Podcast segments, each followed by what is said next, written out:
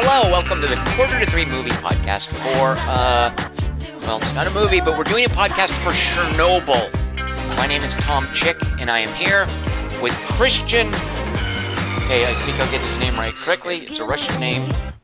Mer- Mrosky. Mer- Mkrosky. That's very close. Uh, but I'd like to be known as Katya, Nina, or Masha. and with a Chernobyl tagline, we have Kelly Wand. The hilarious new comedy from the writer of The Hangover 2.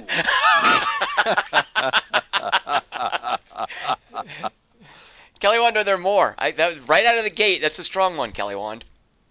It's rad. Oh, Oh. that's oh. you know what? I'll give you I'll give you that one. Fine, yeah, you can have Yeah. that. Good, good. Kelly Wand, Yeah, are there stopped. just oh good? Because I was gonna say, are there just two good ones, or did you go for a third? All right, you no, quit I'm only you're going to do two good ones. Yeah. Good for you. Well, Dingus, tell the listeners this is a little confusing. It's not. What what is this that we're going to talk about here? It's not a movie. Give them the Yeah, what lowdown are we on it, doing? What? Yeah, yeah, this is crazy. Not since All right. True Detective Come on, anything Men like in Black, happened. guys. That's what the people want.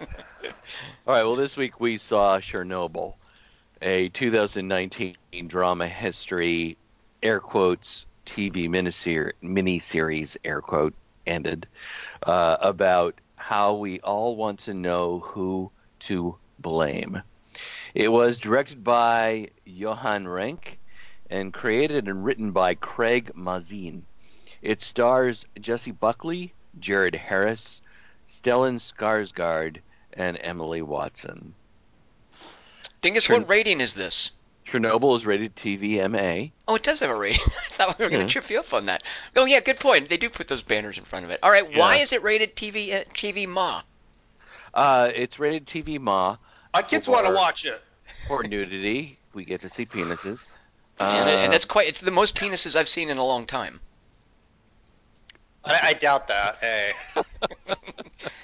See, I set you up for that one, Kelly. One. That was a, that's what they call a softball. Uh, ah, get it? so okay, so it, it, rated TV Ma for penises. What else, Dingus? That's why Tom has to go through so many. glad it wasn't a hardball. All right, so uh, nudity, that was a good movie. Keanu, what? violence and gore, uh, profanity, I like how Dingus says things. smoking, and copious amounts of vodka. And Is it? re- frightening- Do they really list smoking? Do they really smoke Yeah. vodka? Good for them. Good. Okay. yeah, it's What?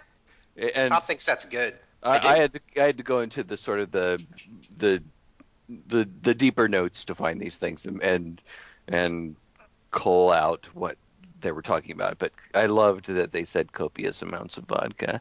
Uh, and Oh, they did. You Yeah. didn't make that up. No, no, I, uh, I did They not said make that up. copious. The Yeah, copious board. amounts of vodka. Uh, and frightening and intense scenes. Was Uh, co- Kelly Wand, is there anything else that parents should know if they're considering watching Chernobyl with their children? some accents and improper use of uranium? Uh, Chernobyl and Chernobyl Diaries combined together are on Rotten Tomatoes at 125. Wow. Oh, that boy, that my ad count is going crazy with that number. Uh, Chernobyl and Chernobyl Diaries on Metacritic are a combined rating of, uh, hold on, quick math, 115. You gave So- us the propaganda number, Tom. That's true. Okay, let me give you the real number. Let me bring out the reliable dosimeter. We found the key for the safe. Uh, oh, thank goodness. 96% on Rotten Tomatoes and 83 on Metacritic.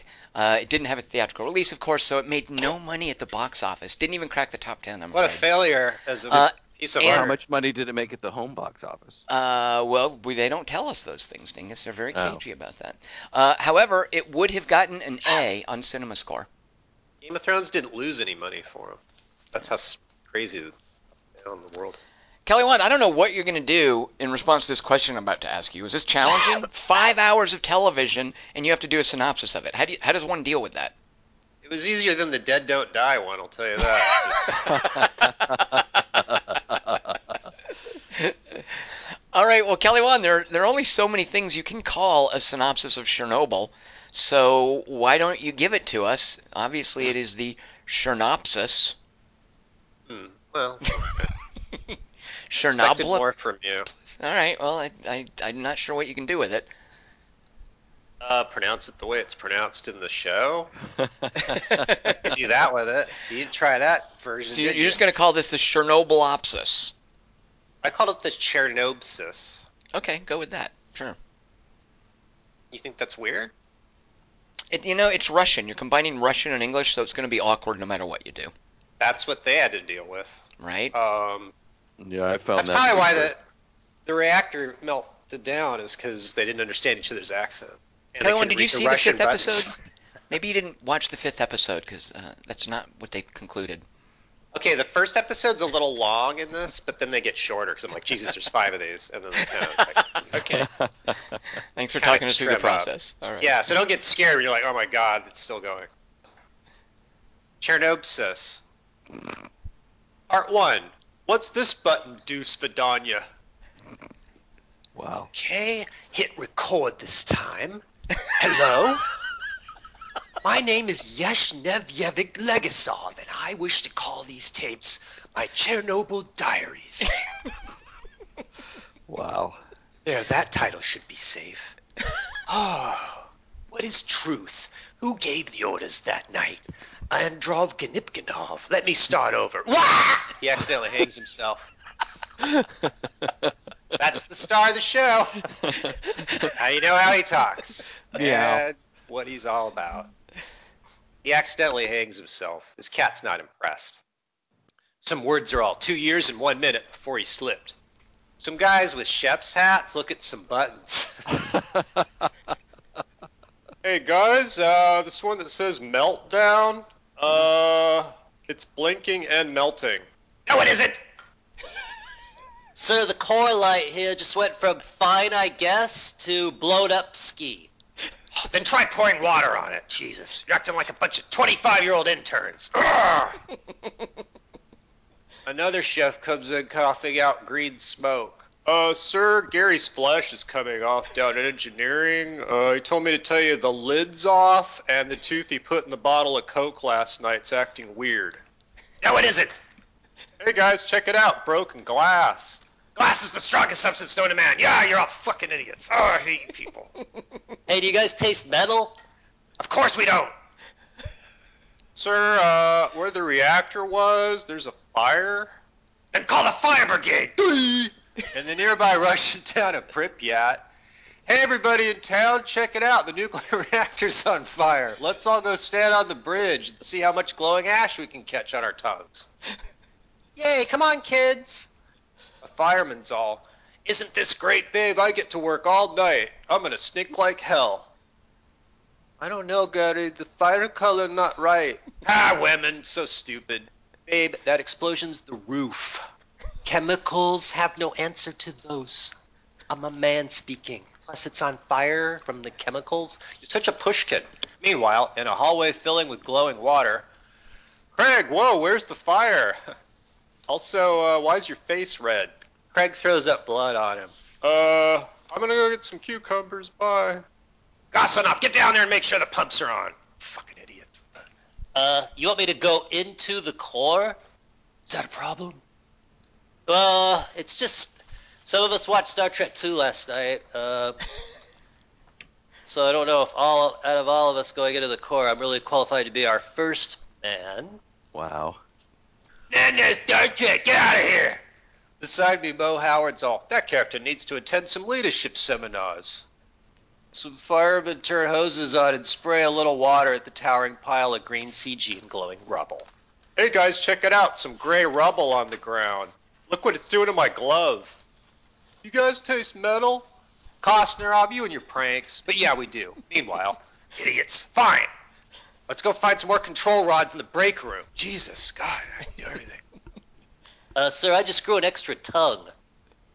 I think we're in a depressing miniseries called Chernobyl. That's ridiculous. I hate all of you. Meanwhile, Ow, my hand! Oh, God! and the one that touched that metal thing on the ground hurts too. Oh! Gary, stand right by that object on the ground that just melted Carlos's hand and uh, spray his hose.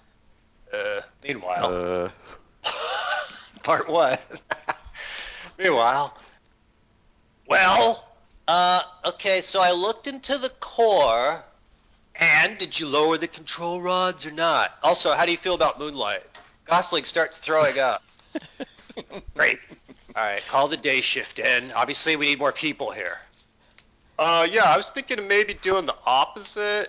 Go stick your hand in the core and tell me what it tastes like. Now! Don't make me write you up. Meanwhile, in a hospital. Ah, nurse, I went 10 hours with sleep one time. Sir, do we stock iodine pills? She's Scottish, by the way. Sorry if that wasn't clear.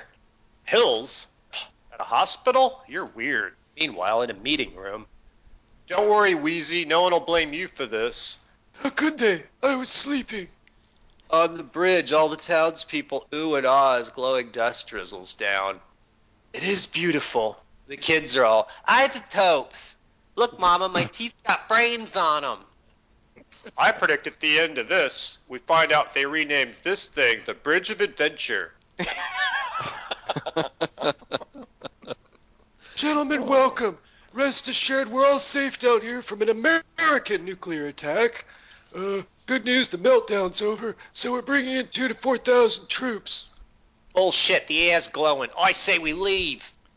An old guy with the cane's all, This place is the Vladimir Lenin power station. How proud he'd be. everybody claps. Later, Oh, what was the number?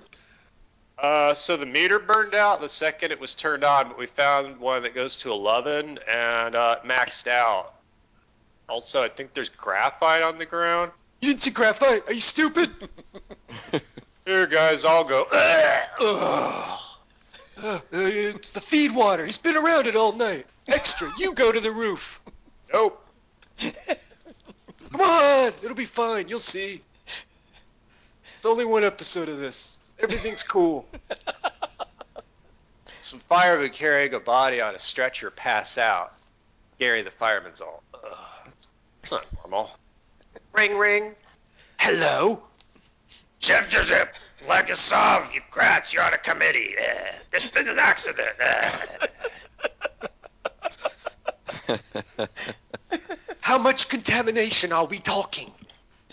25 billion zillion a second. It's nothing. That's significant. You should evacuate the entire planet. Okay, bye. A cloud grows over some woods. A bird lands on a sidewalk dead. Kids are unimpressed. Part two. In Russia, Chair Chernobyl's you. An alarm goes off. A woman scowls. The guy's all, that wasn't me this time. The woman tests the air outside by putting some Kleenex in a machine. Doggy, me Kleenex has uranium on it. uh, ugh, what you have for lunch? Hello, Moscow. Is your core blown up? Are you sure? Thanks. They weren't sure. Uh, are you sure you put the right Kleenex in the machine? Um, what about Chernobyl? Maybe this documentary is called that instead of Moscow. That's 400 kilometers from here. But, damn, no one's answering the phone.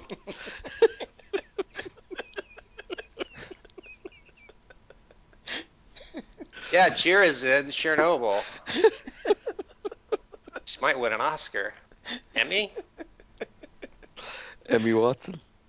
Yeah. Damn, no one's answering the phone.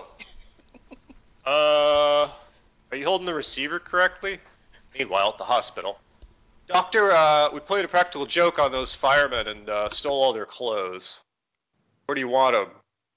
The basement! Oh, idiots. Meanwhile, at the Kremlin. Comrade Legasov, thank you for coming. Here is some stuff on the clipboard uh, while you wait. You care to read it? Okay, goodbye.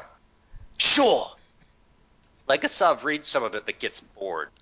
Good news, Mr. Gorbachev. Uh, everything's stable. If you need a chest x-ray, go to Chernobyl. Ah, we have Cavalry Commander Chet Janstanov on site. Meeting adjourned. no, um, excuse me. That man had four million cavalry commanders in his hand. Gorbachev's all. Hmm. Raspy voice character uh, John Larroquette here. You go. Uh, take four eyes with you. What? You know how to say nuclear reactor exposition? No. and you need science character. Goodbye.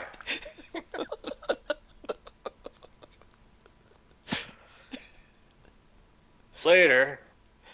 Tell me how a reactor works, or I'll have Gary there throw you out of this helicopter. Okay, this is a neutron. Ah, now I don't need you. Get us over the top of that building. Pilot, hover in that glowing smoke. no, don't! We'll be dead in a week. I wasn't gonna hover in the smoke for a week. Do.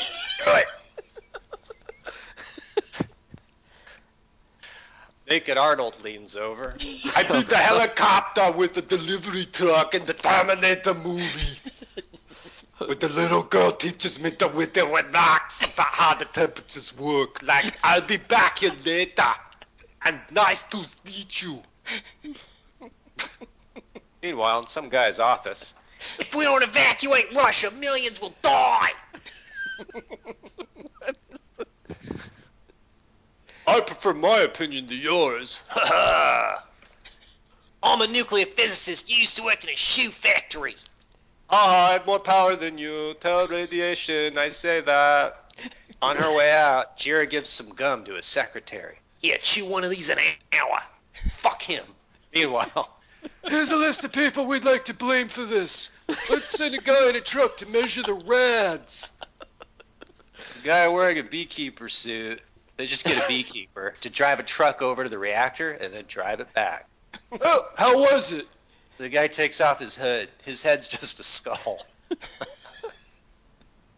Damn! Anyone standing on that roof for two minutes will be dead in the first 30 seconds. Fine, we'll just have him sit on it then. It's Bruce Willis leans over to me and goes, Yeah, Die Hard 5, uh, we used hoses to wash off the radiation.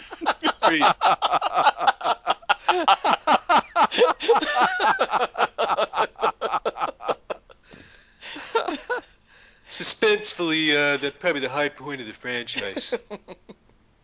Where do you see what we hose off in six? I know. yeah. Dingus is offended by non sequiturs. Gotcha. Yeah. Man, he loves he loves them. I know. Let's pour water on it. No, we'll need boron and all the sand in the Soviet Union. Copter one, you're too close. Back up.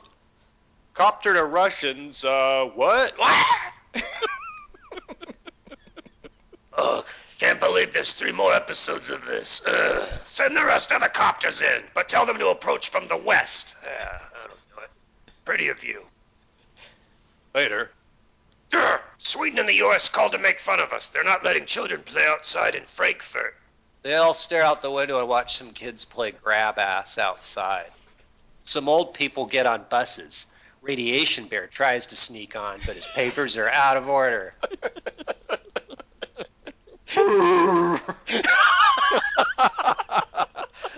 oh, Radiation Bear. Yeah. Same bear. Comrade Legasov, me name's Mildred. I'm a fictitious creation. Your sanded boron idea's stupid. It'll put the fire out but blow up in two days. You suck. And in Chernobyl news, Boris Legasov, the hero of this, tried to put out a fire using dumb things that will kill us all.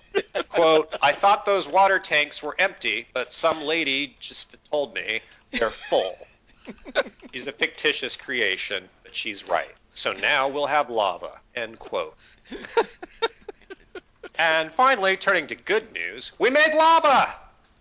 Later, in a rec room, so we need three of you to turn a crank? Uh, like Jason Patric in Speed 2. Cruise control. Which Tom just watched.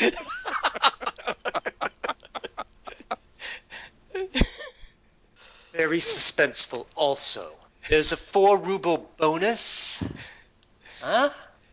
And a promotion to assistant cannon fodder. Good class. No one stands. Uh, also, you'll be dead in a week. Three guys stand up excitedly. in Russia, I spit on 10,000 years of sacrifice. Everybody in the rec room cheers, not having to go themselves. Three guys bumble around in some water while their flashlights start to die, but their Geiger counters crackle louder and louder. At least one Russian appliance works. Beside me, Godzilla stands, pumps his fist, and goes. Uh, see, Dingus? Yeah. Part three, Chernobyl on his own. Well, is it possible the water's already killed those three extras? What if it doesn't work? Ugh. Legasov's face is all, I wouldn't mind a sandwich. The extras fight a metal crank wheel. They come out. Everybody applauds. Good work, everybody. Three people. Yeah. You turned the wheel, right? They're all, uh. Meanwhile, in a Moscow hospital. Is my husband here? I'm from Chernobyl. Ugh. Wait, here, this is Monopoly money and some steno pads from Clue. The nurse validates her parking pass. You can see him for 30 minutes, but don't touch him. You're not pregnant, are you? I, I will pay attention to zero sentences you just said.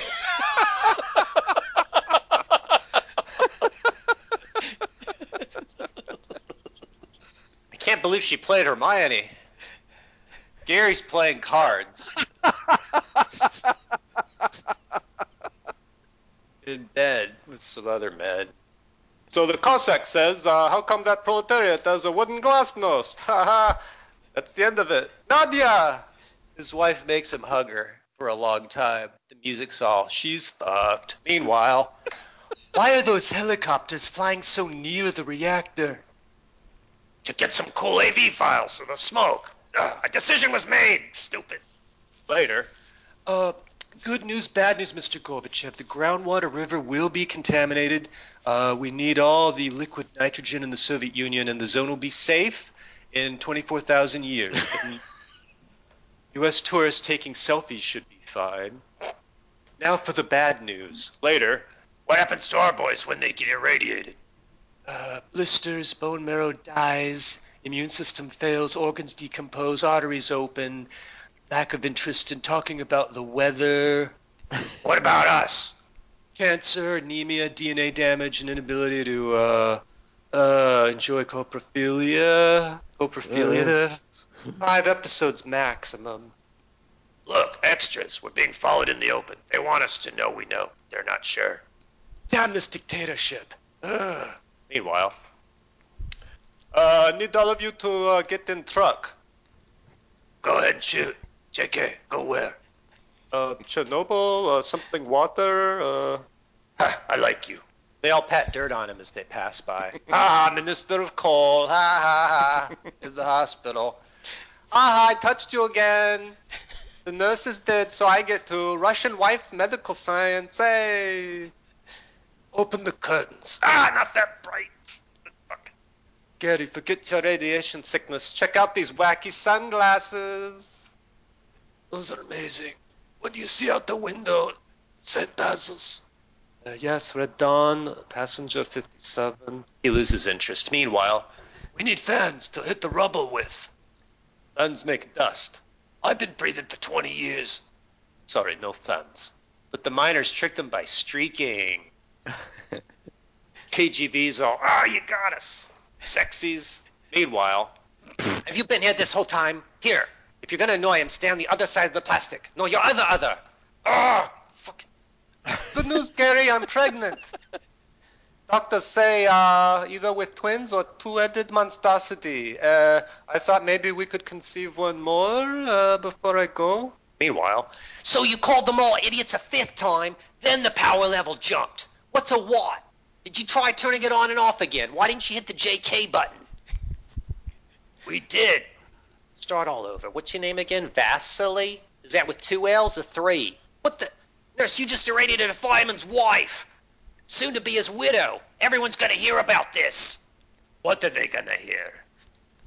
My name's Jira Jiranov. I'm a fictitious construct. We know who you are. And that, Mr. Gorbachev, is what a nuclear apocalypse would look like in Australia. Excuse me, Mr. KGB, uh, you arrested my colleague last night. Ah, see those extras? They follow me. It's crazy. The wife watches as some guys burn coffins with Gary and other firemen extras in them. A cement truck helps, but she holds Gary's shoes for him just in case he's faking. Oh my god. We're getting there. Part four, hanging out. An old woman milks a bored cow. Come on, Grandma, you have to go. You know how old I am? 82. I've always lived here. Ah, what do I care about HBO? I'm warning you, don't cause trouble.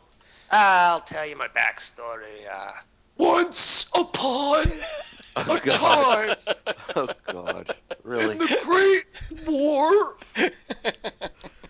Oh. it's not racist if it's a Russian white woman, Dingus. No. I- His his review of her comical anecdote is to dump her milk out and shoot her barn. Some treasure seekers and gas masks wander through grass with metal detectors. One finds a radioactive bicycle, but it's only a three-speed, so they leave. Episode 4. Why is the core still uncovered? Ugh. I don't know. Anyway, we named this roof Kaya. Uh, if we can't put a man on the moon, we can keep a man off a roof. Beside me, Mr. Glass is all classic Russian proverb. Hey guys, the German police robot's here. Uh, the Germans call it the Joker because it's yellow with one arm. I think that was on the moon. Not our moon. I know not our moon. Asshole. Please stop fucking saying moon. Okay. Turn on this time. Forward one meter. Reverse one. The screens go to static. Uh oh. Who wants to call the Germans? We need a new robot. That's the Americans. There are no robots durable enough for that roof. Beside me, Naked Arnold's all, not in this timeline yet. Meanwhile, Oscar Isaac shows a kid how bullets load. In Afghanistan, I shot man in stomach. Uh, in movies, they make it more exciting. Uh, it's, it's just miniseries, uh, so it's part of my speech. Backstory on screen. Here, go shoot dogs. hey guys, uh, that banner there, it says in Russian, our goal is the happiness of all mankind. Just FYI. The kid gets good at shooting dogs. The Russian cats are all, woo! Kid finds some puppies and their proud mom. Damn it, I got this kid. Go. The kid hears the guy's gun firing all afternoon because he keeps missing. They dig up Gary the fireman, then dump some dogs onto him, onto his body, and then they pour cement again on him. While the fireman's wife stands nearby, shoots again. Okay, kids, when you get to the roof, hold your breath, turn to the left, do not fall into the hole. Also, wear these aprons. 90 seconds, go! Just have to wait for the hand to get to the 12. And go! Oh! Damn, look at those idiot kids. We should have been using shovels with scoops. Oh, we're so dumb in this. On the roof, Legasov blows an air siren. While his Geiger counter crackles louder and louder, the comical character on the roof all, Ugh. Wow, that was 90 seconds. Okay, shit, that flew by. Oh, fuck. Oh, my foot's caught. Oh, hang on. Wait, shit. Oh, color my shoe. Fuck. Legasov, check it out! They forgot to redact the table of contents. Suck it, communism! The two pages missing from this book should be helpful if you can find them. Good work, teens. Our roof is now graphite free. Russia thanks you for your service. Here's five rubles and some gum. Thank you, sir. May I have another? Thank you, sir. May I have another? Meanwhile, in the hospital, in the fireman's widow's baby crib, it's empty because it died after four hours. But they let her hang out with maternity ward so she can hate the other moms. Part five. JK, it is a tumor. So words in a Cyrillic font are all 12 hours before the explosion. So if there's no meltdown tonight, you could get a promotion. Angry character. Although Arnold said we can't cut power for another 10 hours. Uh, productivity quotas, exposition, uh... No problem. It's perfectly safe. It's going to be a feel-good miniseries. Idiots. A year later, in a car, Listen to this headline. At last, a Soviet scientist who tells the truth. And the trial's not even till the next scene. That's how good you are. You said we'd fix the reactors. After the trial, then we'll have our villains, our truth. Legasov's hair starts falling out. Beside me, green CG Mark Ruffalo's all. Radiation affects us all in different ways. Jira, you took a train. Good news. The KGB says they'll fix the reactors. No, tell the truth at the trial. Some scientist extras will be there. They'll shoot me. You tell them. I would, but oh, I'm fictional. They won't listen to me. Besides, you're so much better at it. Ah. Get in there. Truth. Table of contents. Jira. Jira, I went to an open reactor. I gave my life. Isn't that enough? Now. Later, Thank you, Soviet extras, for coming to trial scene in episode 5. Ladies and gentlemen, Kellen Lutzkov is accused of causing meltdown. Let's all look at him. a train set of Chernobyl is rolled in. It began with a safety test, but this is a lie. Backup generators. Problem solved. No. They take a minute to kick in. Something turbine. Exposition. Jira. Jira gets up, picks up a pointer, and points at stuff. It began at midnight with some locker room talk. Ha ha, Gary's balls on Harry, ha ha.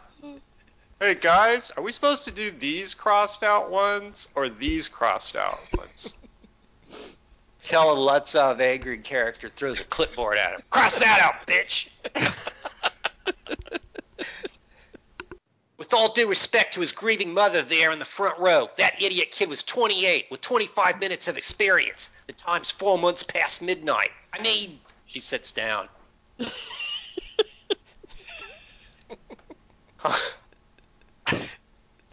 Comrade Legasov, uh, I guess you're up. Uh, Uh, yes, okay. Yeah, let me get my props here in order. Okay. Shelves here. Okay, everyone. So the red tile means stop. All right. The blue one means slow. The safe word is harder. Ah, thank you, Grip, for this boom mic. Water. What is it? A liquid or a positive void coefficient? Let me start over. Drops all his tiles. There's a montage of him talking and dropping tiles over and over. Because just saying Ice Age killed the dinosaurs is not how the temperatures work. Dissolve. Thus we created a new element, Zaxxon, and another one called Xevious, which was just a knockoff, really. Dissolve. And that's why the Germans called it the Joker. He gestures at his little wooden bookshelves of tiles. They burst into flame. uh, oh yeah, boron, right. Thank you, Jira. Actually, uh, just watch this flashback.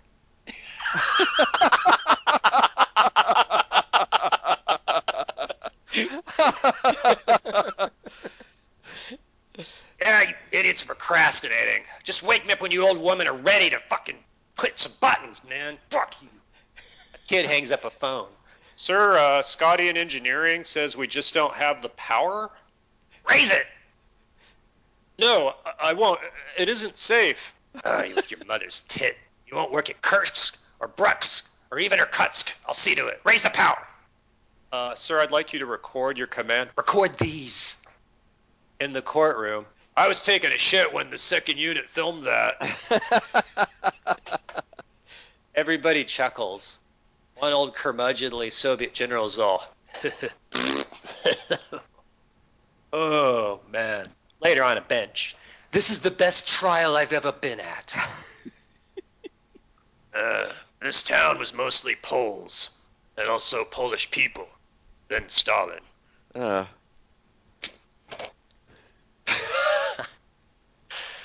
Then Dingus did that. People came to live here. They didn't care. Ground was soaked in blood.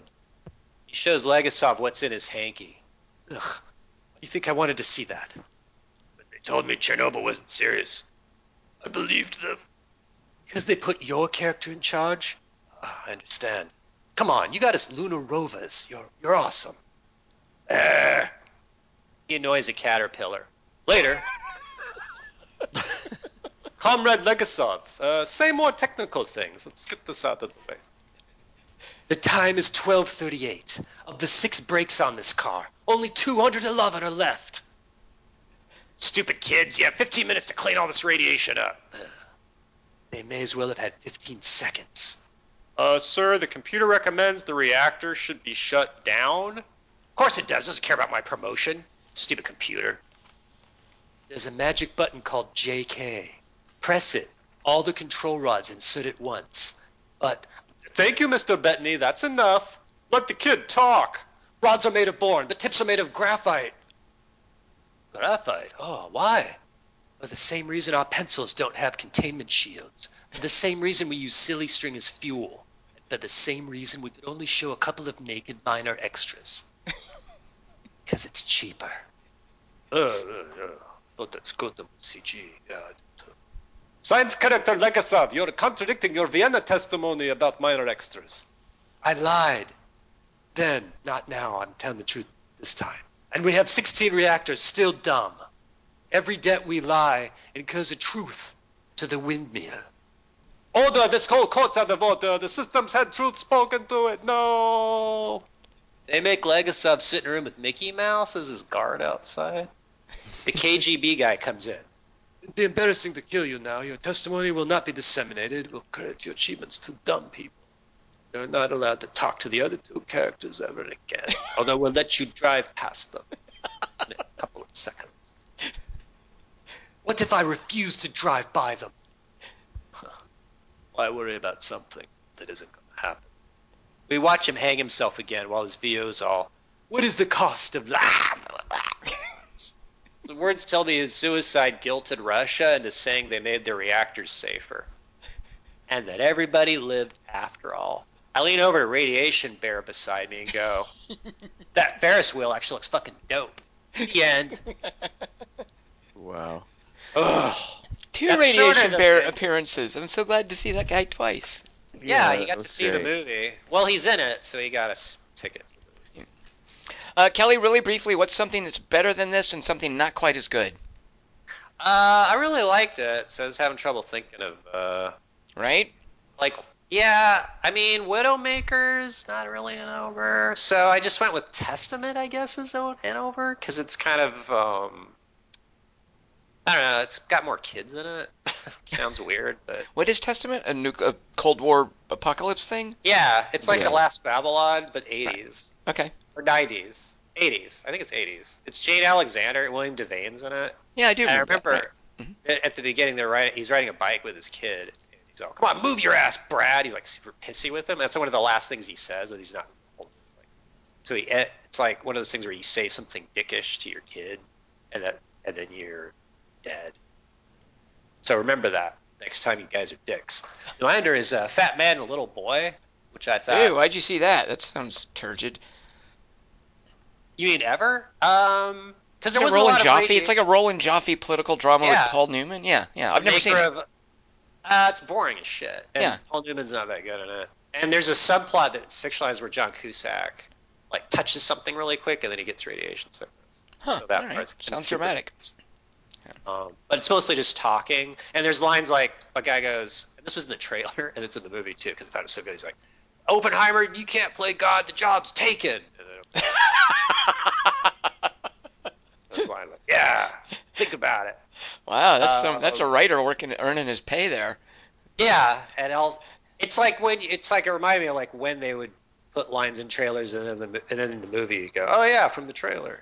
Like you look forward to it. Because there wasn't enough going on, I think, at the time. But anyway, uh, All right, yeah, so but Fat really Man like- Little Boy not as good as Chernobyl. Testament slightly better than Chernobyl. Dingus, Yeah. what what are two movies that you would use to bracket this miniseries? Um, I would put uh, True Detective under this because we did that for the podcast, for TV. and uh, it was See over. Uh, but the thing is, I'm not making a distinction anymore. I'm just refusing to basically uh, make a distinction between uh, decent movies and decent television shows. Um, this isn't even remotely decent. It's incredible. Um, it's like watching a five-hour television uh, movie. Um, and and I really appreciate that about it. I thoroughly love this thing. Uh, so I would put True Detective under this because I had some problems with it. Uh, you can hear those problems if you listen to our podcast about it. Um, over, I would put just for selfish reasons because I've watched it maybe three times now. Uh, the Night Manager. Uh, I think The Night Manager is an amazing bit of of what I'm talking about. This amalgam between television and movies, and you know, I've kind of melded things before when I've talked about the MCU as basically an overarching novel. Um, and I think that this kind of television show is basically a movie. Uh, so uh, I would put Night Manager slightly over this. Tom? Uh, my under Thomas Vinterberg recently did a movie about the Kursk, a, a submarine that uh, suffered an accident, sank to the bottom of the ocean, and the Russians, excuse me, the Soviets, uh, notoriously refused any help uh, from people who could have helped them save those sailors. And by the time that they finally realized they couldn't save them, uh, the guys died. And so Thomas Vinterberg, that came out earlier this year, uh, a movie called Kursk, which for some reason has been retitled The Command, and I don't know why, because that's an awfully weak name. Uh, the Kursk was the name of the submarine. Uh, and Kursk tries to do something similar to this in that it is about uh, how uh, an, an oppressive autocracy uh, is incapable of dealing with with tragedy and heroism and, and how it, it swallows it up and, and kills people basically um, so Kursk and Kursk isn't very good unfortunately. Kursk is super facile. It has uh, and there's only so much you can do too with dudes trapped in a submarine who are helpless until they eventually they actually didn't suffocate. They tragically dropped something into the water that created a, an explosion, blew themselves up again. Uh, so they're, they're sitting down there waiting to die, and there's not much to do. So the movie has Colin Firth, who's actually very good in it, as a, a British intelligence officer who knows what has happened and knows that he can save them with with American and British technology and European technology, and he's just waiting for the Russians to finally say, "Okay, come in and save them. We can't do it." Uh, and Colin Firth is tremendous in it, but they roll Max von Sydow out to just be a bad guy, and uh, Kursk is, is just it's a it's a way way lesser version of what Chernobyl is really good at doing. And as far as an over, I don't really know what to do, so I'm going to pick a Yeah, movie I've, I've stuck. never. I'm going to pick something I've never seen, but that I, I know is a classic and I keep meaning to see. And it predates the Chernobyl accident, but I know that there's some commonality. There's a, a, a movie by Tarkovsky called uh, Stalker, uh, which is something about some mysterious abandoned zone. I've, I've never seen it, but uh, I, I've heard it's great, uh, and so I'm going to put that over. Uh, what? What is Stalker bad, Kelly Wand? Uh, no, but Okay. it's. I'm surprised you haven't seen it. Is Stalker the Uh, movie that they go to that they fight in in Atomic Blonde? Uh, it's that or Solaris. I forget. It's a Tarkovsky movie. Yeah, I'm pretty but, sure uh, it's Stalker. Yeah. Yeah. So uh, I haven't seen Stalker, but I know that that uh, there, there's a video. ga- Well, I, I know that the whole idea of an exclusion zone is somehow Stalker you kind of can't pick predates it that over and you haven't anticipates it. seen, can you? Well, I don't know something that's better than this. Like I'll do, I'll you know what? I- you know what? yeah. Here, here we go, Kelly. I'll pick Fury Well, I- Road. There, there. I've done it. I thought about. I didn't think about that. So, uh, and yeah, I, I love this as well. What what I love about it is, uh, first of all, how how s- not sly, but um, how, how kind of oblique it is about being con- contemporarily relevant to Yeah. uh, the, the current You know political what? scene You guys say U- that like about stuff that. Yeah, yeah. But like science is whatever we say it is. Right. Well, the, the whole idea of, of, of narrative and, and, and truth and, and, and what will happen just if you, you base a political culture on lies. Uh, and, and I think that that's something that's incredibly relevant in America right now. And certainly Craig Mazin agrees. Uh, he started writing this before Trump was even nominated, but he makes no bones about it. And I think this comes through in the script. He makes no bones about the fact that this story is being told at this point in time for a reason. Uh, and I, I love that relevance of it. But what I really And like about this. too. I like that. Exactly. Sure. Sure. Yeah. Uh, what I really like about it too, yeah, because it, it's whether you're talking about the way that Fox News reports things or the way that climate deniers uh, will discount scientific evidence, Right, like, hard that all applies to what what's happening in Chernobyl. There. Yeah. Um, Rationality. yeah. My opinion is I prefer my opinion to yours. And saving face is more important than lives. Like that's just a given. Right. Right. Um, so. Uh. And, and then I also really like this because I think it, it plays, and the the director uh, is is just really shrewd at making it play like a horror movie. yeah. Yeah. Uh, because it is horrific and Yeah. uh, you know, there's some procedural elements to it, and there's some amazing performances, and Yeah. just some. Uh, I, I do think it's different from a movie because this does things that movies can't do and that movies shouldn't do, and this does play like the whole uh, uh, episode with. And I wrote these names down because it's like reading a Dostoevsky novel. Uh, the whole episode with Pavel and Bacho, is that his name? Uh, shooting the animals. Like Ah. that's that is uh, in, a movie would have to cut that. Uh, Yeah. and uh, you know, because a, a movie has to put a pre like a, a movie has to move, and it has to be a tight, self-contained package. This can sprawl in a way that movies can't, and I really liked that and appreciated that about this because that Bacho Pavel stuff uh, with the other quiet soldier and the observation of the banner. What what an amazing, self-contained story Yeah, about yeah. this Chernobyl accident uh, that I think a movie wouldn't get. Um, so I, Yeah. I love that it, it could take its time and, and tell these separate stories. And that's, What about things and that's changed? Barry Keoghan, right? The the kid from yeah, Barry Keoghan Yeah, and, yeah. yeah, you yeah, you, I, And which Exactly. guy's in it? Yeah. Ralph Ineson. Yeah, no, I loved it Yeah. because the thing is too, they both show. I've seen this a couple times. They both show up very briefly in Yeah. uh, the previous episode, in episode two, and then in episode three, you're like, oh yeah, I did. Because even in episode That two, I was like, guy. that looks like Barry and That looks like sounds like Ralph Ineson. And then they're they're all over the place in the next episode. So they kind of like tease it. Hey, you're gonna get some Ralph Ineson and Barry Keoghan. It's like Dingus said, it is a five-hour movie. Like, if anything's a movie, this is. Like, if you do it for the gray area of TV and movies. Because I binged it, and I, I be, I'm glad I did. Um, but uh, Because I The yeah, I mm, go ahead. That character is amazing. The one that's basically the mentor for Barry Keoghan. I mean, he's amazing. oh yeah, yeah, yeah. I'm curious if he's real or an animal. But like the late, the Jira character was a fictitious composite apparently, and Legasov apparently had a family, which they cut. And the guy said, he goes, yeah, well, a we we wanted to focus on his relationships with the other Chernobyl people, and then he goes at the end, he goes, and I would, didn't want to do that to them. But also the the fact that he had a family makes what he did even more courageous because they had more to use on him. It's shown in the miniseries. Right. Uh, so Kelly, one, I remember you talking about the the thing, the, the John Carpenter one, and how that's that's a movie where uh, you have middle-aged men. There are no hot chicks in it. Like it's so anti-Hollywood, and that's Yeah. one of the things I loved about this too. Is Yeah. how un there was nobody in this who was who was pretty.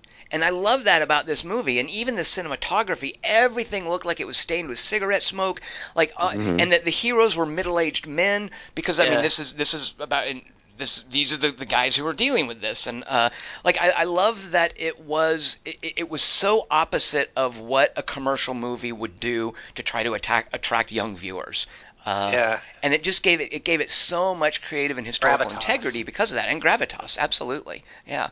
But uh, having Jared Harris as your lead character, and also Yeah. having him play someone who is not lionized, like his character is kind yeah, of he meek makes and is e- he's he makes mistakes. He's easily cowed. Uh, at times he's he's ineffectual. At times he, he's even kind of dumb. I love how you know, you know when Stellan Skarsgård describes him as a naive idiot, he says that went well. Naive Yeah. idiots aren't threatening. So I love that we have such flawed heroes, and Craig Mazin did take some creative liberties with it to and to I think great effect. Uh, because because I He love you know yeah. these are these are these are just flawed heroes and they're they're played by people with amazing faces and the faces are amazing not because they're pretty because they look like people you would Yeah. expect from the Soviet era Which uh, is so much important, more important. Like it's such an obvious thing to do. You know what I mean? It's so keenly aware of its setting, like throughout the production design, the 80s. Yeah, the, the the wardrobe, Stellan Skarsgård's hair, like he looks like an old Central Committee member. Like just Yeah. all of that stuff is just so carefully done and and and just is such a tribute to the era and the period and, and the people, frankly. yeah. Yeah. He apparently was less of a nuclear reactor specialist and had to be educated on that subject. So did you Like, listen to uh, to. Craig Mazin's podcast then? No, no, I just read up Oh. on stuff, but I should. I actually would. I would want. I would want to. So, So uh, they did it. So I watched this uh, when it when it aired. So I had to deal with the whole oh god, I have to wait a week because they really do play with, and I'm not real comfortable with how they played with the ending of the second episode. But they really do try to end some of them on these cliffhangers, uh, Yeah. and that was kind of excruciating to wait for. But then I also binge watched it this week as well. yeah, yeah, Uh, that's the it- way to do it. I never. Is it really? bored. I'm I'm okay. Really? Well, you know, is would you rather uh, quickly drink a good drink or sip it over time? You know, It and they're depends. both like you said, it's both like valid. a horror movie, and I wanted to keep that horror movie feeling going. Oh, Like, it I believe me, Kelly just it, like, it lasts Oh it lasts for the week while you're waiting for the next episode. it, it lasts over five weeks as well as it does over a day. Yeah. But it's different if you have to wait a week. The last thing you see is Geiger counters going crazy and three guys in water. Right. It's like oh, and oh my god, and two of those guys are still alive end. You find out. But also the miners uh, did all that for nothing, and it didn't catch fire. Like they were all exposed needlessly. Right, but you might because this is all stuff that he brought up in the podcast. So yeah, so I was going to say, so after every episode, uh, HBO hired Peter Sagal, the wait wait don't tell me guy, who uh, is pretty loquacious and he's a, he's a clever fellow. He sits down and he talks with Craig Mazin for an hour, and it's basically director's commentary for each of the episodes, where they talk for an hour, uh, and you know, Craig Mazin talks about his script and the things that were different in history and the different characters and why he made certain choices uh, in his script. Um, so yeah, there's a lot of rich material here. Wait, Yeah. are you telling me that there's an hour of commentary from Peter Sagal and interviewing this guy for each episode? Yeah, yeah. There's an hour-long podcast for each episode. Yep, absolutely. Holy cats! And Peter Sagal is good at uh, like like there is some Ask him smart fanboyism. question. But yeah, he he asks him smart questions and he gives uh, Craig Mazin plenty of room to just talk and say what he wants to, and so uh, it's it's it's really solid work. It's not like having Kevin Smith interview him or something. All right, Plus, since there's no one famous in it, you don't get the stupidest question ever. What was it like working? Oh my with- God! Right, exactly. Yeah, exactly. is and so well, and also boring. too, Kelly Wand, he's not talking to the director, which I Yeah. find is, is a Ah. I think is a is a is a really interesting choice if you want to talk about How you set why the the, the, the specific storytelling choices, which I think right. go more to the writer and the the guy who's credited with the creator of a series. Yeah. And that, by the way, is another reason I feel and this the is very research. that is another reason I feel this is different from movies is because shows like this, uh, when you have someone like Craig Mazin as the writer and then Johan Renck comes in and directs it, uh, they have very different roles than a writer and a director would on a movie. Um, uh, So, so the cr- the creative responsibility for what is expressed is, is very different. This is less of an auteur kind of project, uh, and it's more Craig Mazin, who's actually really new at this kind of thing. As Kelly Wand mentioned, Yeah. the guy's just done comedy scripts before, um, Yeah. and he hasn't produced any. Uh, I don't think he's produced it. Certainly not a TV series like this. Um, whereas This I think better than Hangover too, though. Right, right. like Whereas. I think Johan Renck, I don't, I don't know him know from other funny. stuff either. Uh, but I think just as a, and the thing that also struck me, and this is also different in a TV show and a movie. When you work on a TV show, the director of photography, especially when a director is rotating, and a lot of TV shows will have different directors come in for different episodes. So the real creative input in terms of the shots and, and I've seen this firsthand, and it's kind of amazing, is from uh, the director of photography. Because the director will ask him, the director of photography will have these ideas. The director on a TV show can have final say, but they realize the director of photography has been working on this the whole time. So I looked up who shot this, and uh, it's it's a, a Norwegian fella named Jakob Ihre, whose last project was a movie called Thelma, which I love. Ah, I see what's going on. uh, and Thelma is Well, he has a really good eye. I watched. He's Thelma got a great eye, but Thelma work. is also it's it's it's Thelma are the are these gleamingly perfect Nordic interiors, uh, and it doesn't have the dinginess that I, I- I think he captured so well in this. But the guy's a fantastic cinematographer. Yeah, the production value in this is incredible. It like, really just, is, It, it really literally fell. Yeah, you're sense of place is absolutely amazing, and the you're reactor Absolutely right. Yeah, yeah. And the out the work, like everything was just perfect. I really felt like I was there, and I think that was one reason I, I binged is I felt like I had to because I really didn't want to lose being in that world. Like I wanted it to be a sustained vision. Sure, right, right. Well, uh, yeah, I felt exactly the same way. Um, I couldn't put And- it down. and I know I know that you guys will roll your eyes at this, but it was much like my experience of watching the movie Roma last year. Is that there's You so want to much break the spell.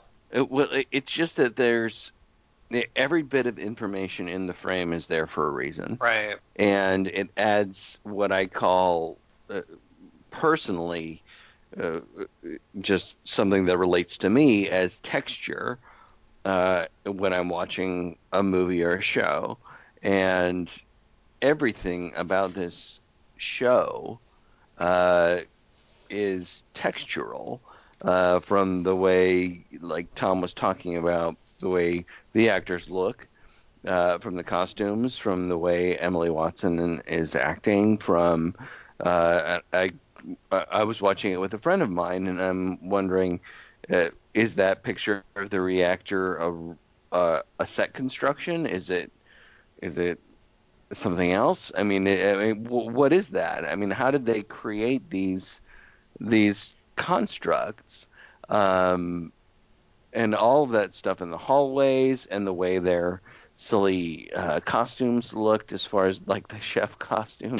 we're, Yeah. we're wearing your Uh, fucking hat. Yeah, I love yeah. the miner's rejoinder. Uh, Because you're in Russia. It's like a Death of Stalin vibe. Because they're all talking. right. well, the thing right. that Kelly but wanted all that of that, all of that led to me feeling like uh, I can feel this as a movie. Uh, I, I can feel it. I can feel this on my fingers, and I really appreciate that about this kind of thing. And that's why I agree with you, Kelly, about like uh, I've watched it a couple of times too, as Tom has. Um, why I feel like you you don't want to you don't want to let it like spool out. You want to watch it. Yeah, and it's it's like uh, where the where the the characters are nervous because they're looking at, at the stuff we're looking at, and the stuff that we're looking at looks amazing, like and terrifying. So there's a lot of non-dialogue. We're just like they're just looking at stuff. Uh, one of one of my favorite examples of that is when Jared Harris is handed, uh, I think it's got to be uh, Bryukhanov's report, or it's one of the one of the middle manager guys' reports while he's waiting to come into the meeting, uh, and he just reads the report, Yeah, and, and you just yeah. watch him react to it, yeah, and yeah, and it's not until later in the meeting that you're going to find out that he's dis- that he's made the connection about the graphite and the reactor having blown up. Like to to think he's being called in That's for something where moment. To think he's Till being called in for where there was just a fire on the roof of a of a Right, right. of a of a nuclear power plant, and then he's given okay while you're waiting here you can read the report, and then he So realizes wait a minute the thing blew up and nobody knows it yet, Yeah. and Yeah. and, and you know and he knows how much radiation is constantly being poured in the environment, like and Yeah. Jared Harris just does that with his face, and I Yeah. just that guy Dingus, did you ever watch The Terror, the AMC series? No, Yeah, you should maybe check that out because Jared Harris is also so good in that, and he drives the terror. he's the terror. so good. Oh my god. So Yeah. the the, the uh, Jared Harris Stellan Skarsgård relationship is, is there's a similar one throughout the Terror with Jared Harris and Ciarán Hinds uh, as as ship captains. Oh. Um, but just the dynamic with uh, uh, Jared Harris, I, I'm just in love with the fella. The guy's just awesome. Uh, but It looks like Skarsgård a little when he was Mm, younger. really, you think so? I don't know, red hair. Well, Skarsgård has a, a this Well, the- big, huge slab of a head, which just True. serves th- that role so well. Uh, and by the way, I have figured out which character in uh, Chernobyl each of us is. You guys ready for this? Oh, I can't wait. All right. Kelly Wand is hapless rooftop guy who trips and falls twice, Yeah. uh, and I then sees that he ripped his, his boot. Yeah. Or the, or the guy who picks up the graphite. Hey guys. No, you're the guy because that guy doesn't trip one. You, you're told you've got 90 seconds, the most important 90 seconds of your life, and the guy doesn't tr- trip once. He trips Yeah. twice. that poor fella. That's what would happen if you sent me out there, though. Like, right? You're oh, you'd be so nervous, right? And You'd be told, "Don't trip, don't trip." It's like, don't think of an elephant. Yeah. Dude, I can't catch. Like, I was such a loser and fucking. Uh, I Dingus, you are Emily Watson assistant who comes in to work on a Saturday and provides all the theories about what the radiation isn't, so that she can eventually say what it really is. Uh, and then, of course, Yeah. and this is what made me think of it, I'm of uh, Stellan Skarsgård for my booming vocal quality, my authoritative mien, and my Decision was strong. made. The rules. Yeah. Yeah. Uh, all right, so there, that was that bit. No, I liked it. The the helicopter apparently that was like a week later, not the next day. Although it was really good in the in the episode when it happened. My favorite Dude, little moment that you had referenced earlier before the, that bit uh, is when Ludmilla, who is uh, played by Jessie Buckley, um, just goes into the room. This is before the explosion actually happens, or before they notice it, uh, and she just sees her firefighter husband lying there in his briefs, just splayed out on the bed, looking like a like a flat man. And you just see this look on her face of absolute love. Uh, and she conveys that perfectly. And it, because that that will inform everything that she does for the rest of the series um, including putting her baby at risk and putting her own life at risk um, that moment in in the doorway where he's asleep where she looks at him just with this look of like just it's just quick it's just a moment it's just i love that man So, Dingus, you're a parent. How did you feel about the uh, Ludmilla's choices? Like, did that? Uh, how did that? Because I know you've talked about in Everest. Like, you have no sympathy for the characters who go up on the mountain when they've got a family waiting for them back, back at home. And uh, what? I, and I so watching this, I'm like, I wonder what Dingus thinks about Ludmilla's choices. um i'm of two minds about it Mhm. first of all uh we she's she's a young person and young people have this idea of and I'll be all right.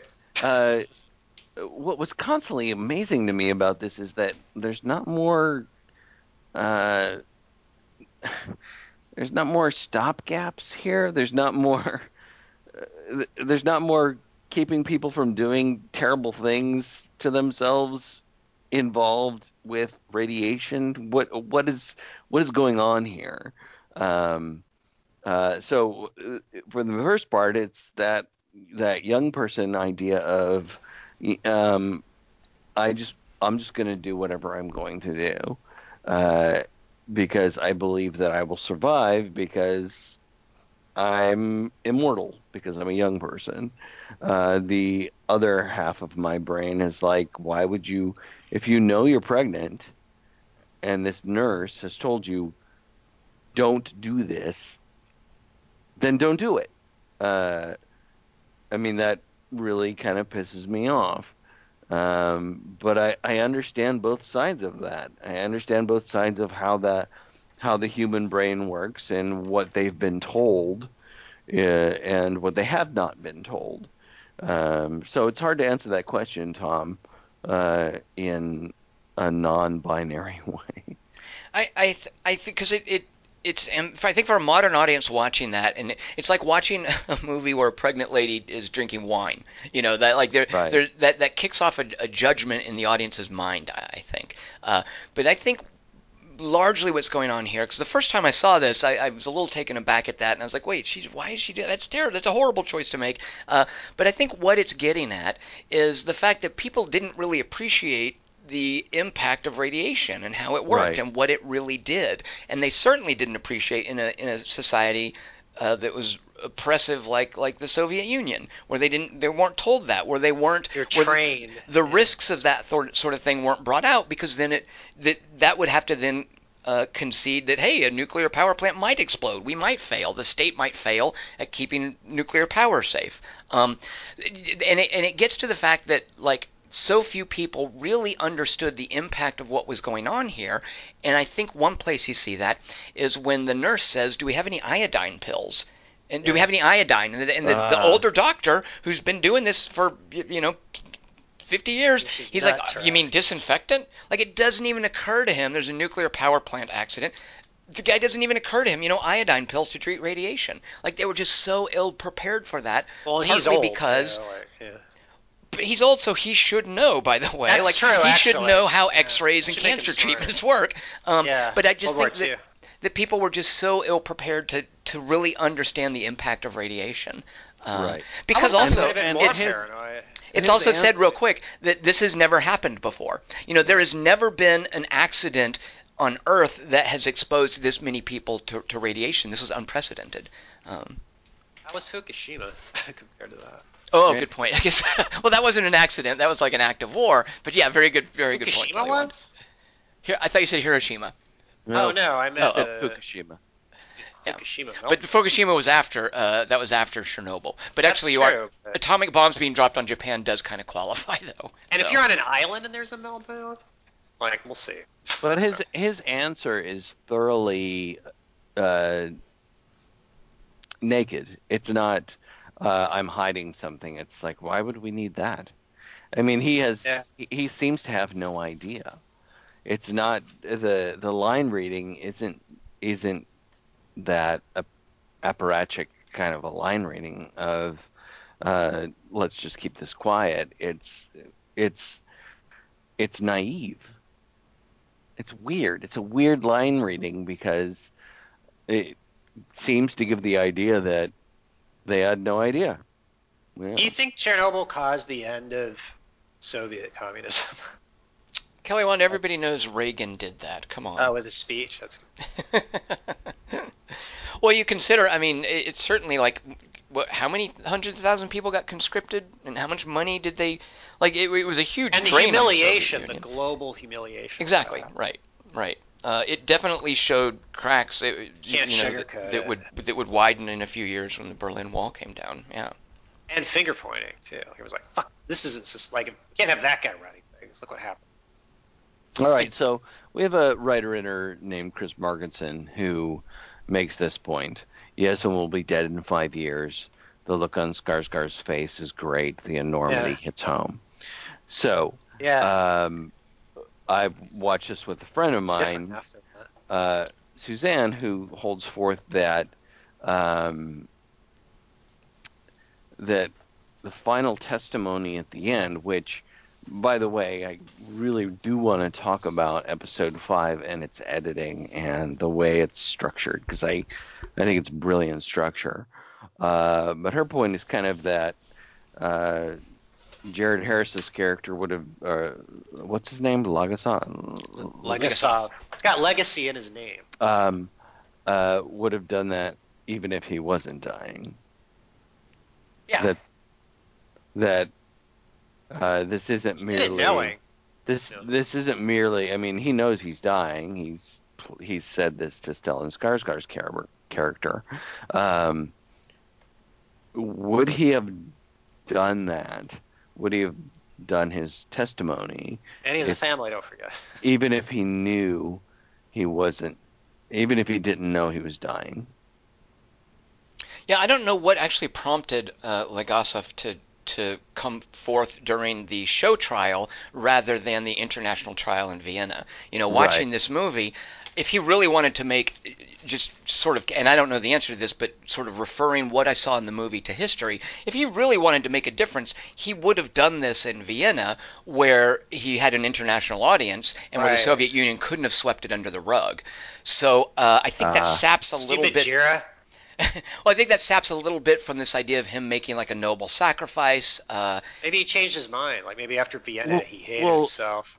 Doesn't Emily Watson's uh, plea to him saying, "I That's expect you to fabrication. do this"? Well, I understand that she's a conglomeration of different characters. I understand that she's not a real Yeah. character. Um, but isn't but to Tom's point, uh, isn't her plea supposed to be his motivation?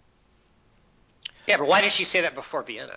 Right, right. Like that. That's Oh. is it. Just it's kind of. I, I, I think part of what's going on here is they She's just have to character's always acknowledge the fact that he didn't announce this internationally. He announced it within the context of a show trial where the KGB could then make sure it had no effect. So what actually Oh. what actually accomplished something was him hiding these tapes and, and disseminating them Right, after he died, so that it was kind of an underground movement uh, amongst the scientific community that saw through what that, that saw to completion what he wanted to happen.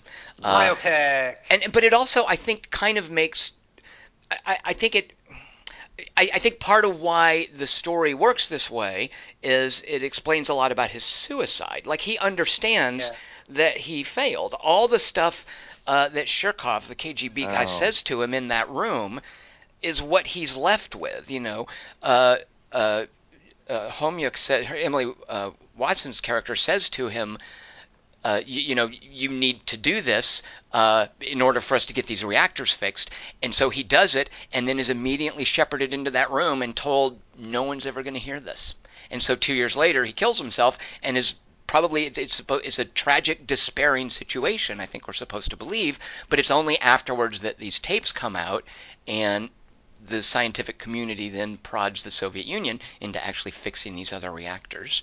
Um, Oh, okay, okay, that makes more sense. But I did How'd they get the wonder, you know, I definitely thought, dude, d- if you know, save something at, at Vienna. And they also were were implying in the movie too that Charkov had told him, look, just play nice in Vienna, and then we'll take care of Right, everything. that's the, true. The idea is that the KGB was was leading him on. Uh, right. And he doesn't notice, or he doesn't realize. Well, he's a this. naive idiot, as as Stel- Yeah. Stellan Skarsgård points out. When it comes to dealing with the KGB, he doesn't he doesn't know what to do. Like he that's that's not you know that's that's Shcherbina's territory is how to navigate those circles. He's just a scientist. Uh, That makes sense though. Like after Vienna, went, "Oh, they're gonna renege. Fuck them. I'll do Right. the show trial. Yeah, exactly. Do this futile, useless gesture, and maybe make tapes. Right, but if it, if it was going to be, and this is another, if if anybody else had written this, and you know, if it had been a, if it had Did been his a- wife find his hung by? if it had been a Michael Bay movie, he definitely would have at Yeah. Vienna had a dramatic speech in front of the international community, and that's what would have fixed it. We would have skipped past all these like tapes and the guilt and the show Would have been trial and the Johnson. suicide. Right, right. yeah, he would have thrown Gorbachev across. The... uh, what did you guys think of the sympathetic portrayal of Gorbachev? Uh, you know, it uh, it felt authentic in a weird way. Like, obviously, someone had to let him. Like, there was someone not totally horrible at the top, or that would have been even worse. I think. I don't know much about Gorbachev. What's he like? Well, I, I think that He bad, largely, it- you know, he has this role like in history of, you know, Mr. Gorbachev take down this wall kind of role. yeah, but he didn't put it and up. Uh, but he was also known as, I think, I think largely as uh, Glasnost, I thought. as a alcoholic who didn't really know what he was doing all the time, but had a good heart. to Reagan. Yeah. Um, and so uh, he gets a lot of credit for uh, just being a nice guy. I think. I don't know. He I seems mean- in over his head in a bureaucrat. Like I don't, you know. He, Well, one of the things I like about this movie that Kursk did incorrectly, like Kursk just wanted to have black hat villains and white hat good guys. Uh, th- this movie villainizes the system, but I think humanizes the people. Um, you know, Ah. you, you've got you've got someone like Charkov who's the KGB guy, and even he, by the way, like his little speech about the KGB is just a circle of accountability. Yeah, like yeah. that, the guy's not twirling a mustache. Like that, there's some real politics stuff there. Like that, that stuff makes sense. Um, but but to show trust but but to show Gorbachev as someone who's actually concerned about the fact that he's he, you know when he's asked, "I need your permission to kill these three men," Like he doesn't. That obviously pains him. He, you know, Gorbachev cares about the people of Russia, the people of Ukraine and Belarus. Right, Uh, right. and and I I like that the movie is is willing to show us that because he's our defeated enemy. By the way, I mean Gorbachev was a reformer, but he was. You know, this was the this was our this was our rival superpower. Um, I grew up thinking that this was the evil empire, and they or not thinking that, but being told this was the evil empire. These are the guys that want to kill us with nukes. And with 2020 hindsight, these people also they loved their people. They they wanted a better life. Uh, They were them. underdogs, really. And, and but here was the problem though is they were working within the context of a brutally repressive system and ideology. And I think that's what this movie is. You know, I don't doubt that Donald Trump loves his son Barron. I do not doubt that for one second. Uh, He's not capable of love, Tom. but the thing is, I don't doubt also that Gorbachev, who ran the Soviet Union, which is was an, an evil, horrible place, and, and I think the greatest threat in the 20th century was. I, I'm fully on board with being a Cold War hawk in that thinking communism was a horrible, horrible thing and a, and a terrible scourge in the 20th century. And uh, so I love the idea that this supervillain is humanized and is shown being pained at the prospect of people dying. Uh, I love that the the generals here and even the soldier. You know, Bacho is a hardened uh, veteran of the Afghanistan war, and he's talking about how easily he can kill people, but he doesn't. He is intent on not letting the Don't animals him suffer, yeah. he's a there's a like a good person Gets somewhere mad in there underneath this brutal killer. Uh, and it humanizes him by having these kind of contrasting aspects of this guy who shot someone in the stomach and is inured to human casualties. But by golly, he'll kill you if you let an animal suffer. Uh, Right. When he sees the puppies, he's all, fuck, I'll do it. But he well, and he's also that's the thing too is he's super. There, there's this really weird kind of uh, not maternal, but it's like like older brother uh, sentiment that he has towards Pavel, towards Barry Keogh's character, uh, where he's obviously angry at him, but he's also kind of patient with him. He gets Uh, it. He doesn't demean him, uh, and you know when he shows when poor, He says poor he's Barry, gonna. He says, I'll, "If you don't do this, I'll shoot you." And then he doesn't do it, and he's like, "Just go away. I'll take care of it." right, right. but but just there is to that whole relationship too with when Barry Keogh has no idea what to do with the clip when the rifle and then he shows up and he doesn't say anything And he doesn't like you like he just holds it and he sh- and he puts the clip in and then hands it to him like that's him teaching his little brother how to load the gun Right, uh, right. Yeah. it, it was just such a cute relationship uh But don't you? Hmm? But don't you think that um, Gorbachev? I mean, this, this is uh, one of my problems with with that particular portrayal, and I like I like your take on it. I like your take on as far as how the movie humanizes the characters while talking about the awfulness of the overall structure of that particular political Mhm. thing. Um, and this is something that that the other writer in her, John Renninger, says um, that Three Mile Island and Fukushima were immediately reported on. I mean, it was immediate. It was Yeah. these are the these are this is what's happening. This is the implications. We're letting everybody in the world know this is what's going on. And uh, Chernobyl was denied, and this is exactly what John says. Uh, Chernobyl was denied even two days later when Sweden detected radiation. Mhm. So, isn't Yeah. Gorbachev responsible for that? Uh, the, I forget who says it, but he Gorbachev is in charge of a country about whom in this in this TV show someone says our strength is the perception of our strength. Uh, they are working in the context of a system that cannot acknowledge weakness uh, because they don't have the strength Oh. that the United Oh, States because has. they they they're like they they fear humiliation. I think is one of the lines. and, of and that as well that as well uh, and it's Yeah. it's a brutally repressive system that's based on a completely a fundamentally different value than the the it, the United States or Japan with Three Mile Island or Fukushima. Or they kept it from him. Um, they believed it was the. It, it, it used to be the same dingus with like just Russian airline crashes. Like they wouldn't acknowledge what they Oh. were. They wouldn't investigate them. There's a. I love the fact that uh, Paul Ritter and this is amazing as Dyatlov, the uh, the the just angry manager guy who basically Oh. drives this thing. I love that actor. He's so good in this. But his his name is familiar because there's an episode in the Urals where some students were they were like hiking. They were like graduate students studying geology or something, and there was a place called the Dyatlov Pass where they famously died and there's this mystery about you know their bodies were found you know way t- 200 yards from the tents and they left their tents without putting their shoes on and then there were there were no places where there were no tracks and it could have been UFOs uh, so the Dyatlov Pass deaths are just full of conspiracy theories about all this, you know, the evidence. It couldn't have been an avalanche, and it couldn't have been a wild animal, it couldn't have been a murder. But all that Dyatlov Pass is, is the fact that the Soviet Union doesn't, when the terrible thing happens in the Soviet Union, they don't acknowledge it. They don't let the rest of the world know. When these four students were killed in an avalanche in the Dyatlov Pass, they never acknowledged it to the families. Yeah. They didn't want it to be known. So from that, it you know people's imaginations are like, oh, it could have been UFOs or a Yeti or a time travel thing. Like the Dyatlov Pass is just the fact that the Soviet Union wouldn't tell people when something terrible happened because that's part of propaganda as well. The Is the Egyptians state didn't either. the, the state is supreme and the state cannot acknowledge uh, error. The state is infallible. Uh, it's, Right. it's a religion in a way. Um, Yeah. so yeah, so yes, Dingus, that is definitely the country that Gorbachev is running.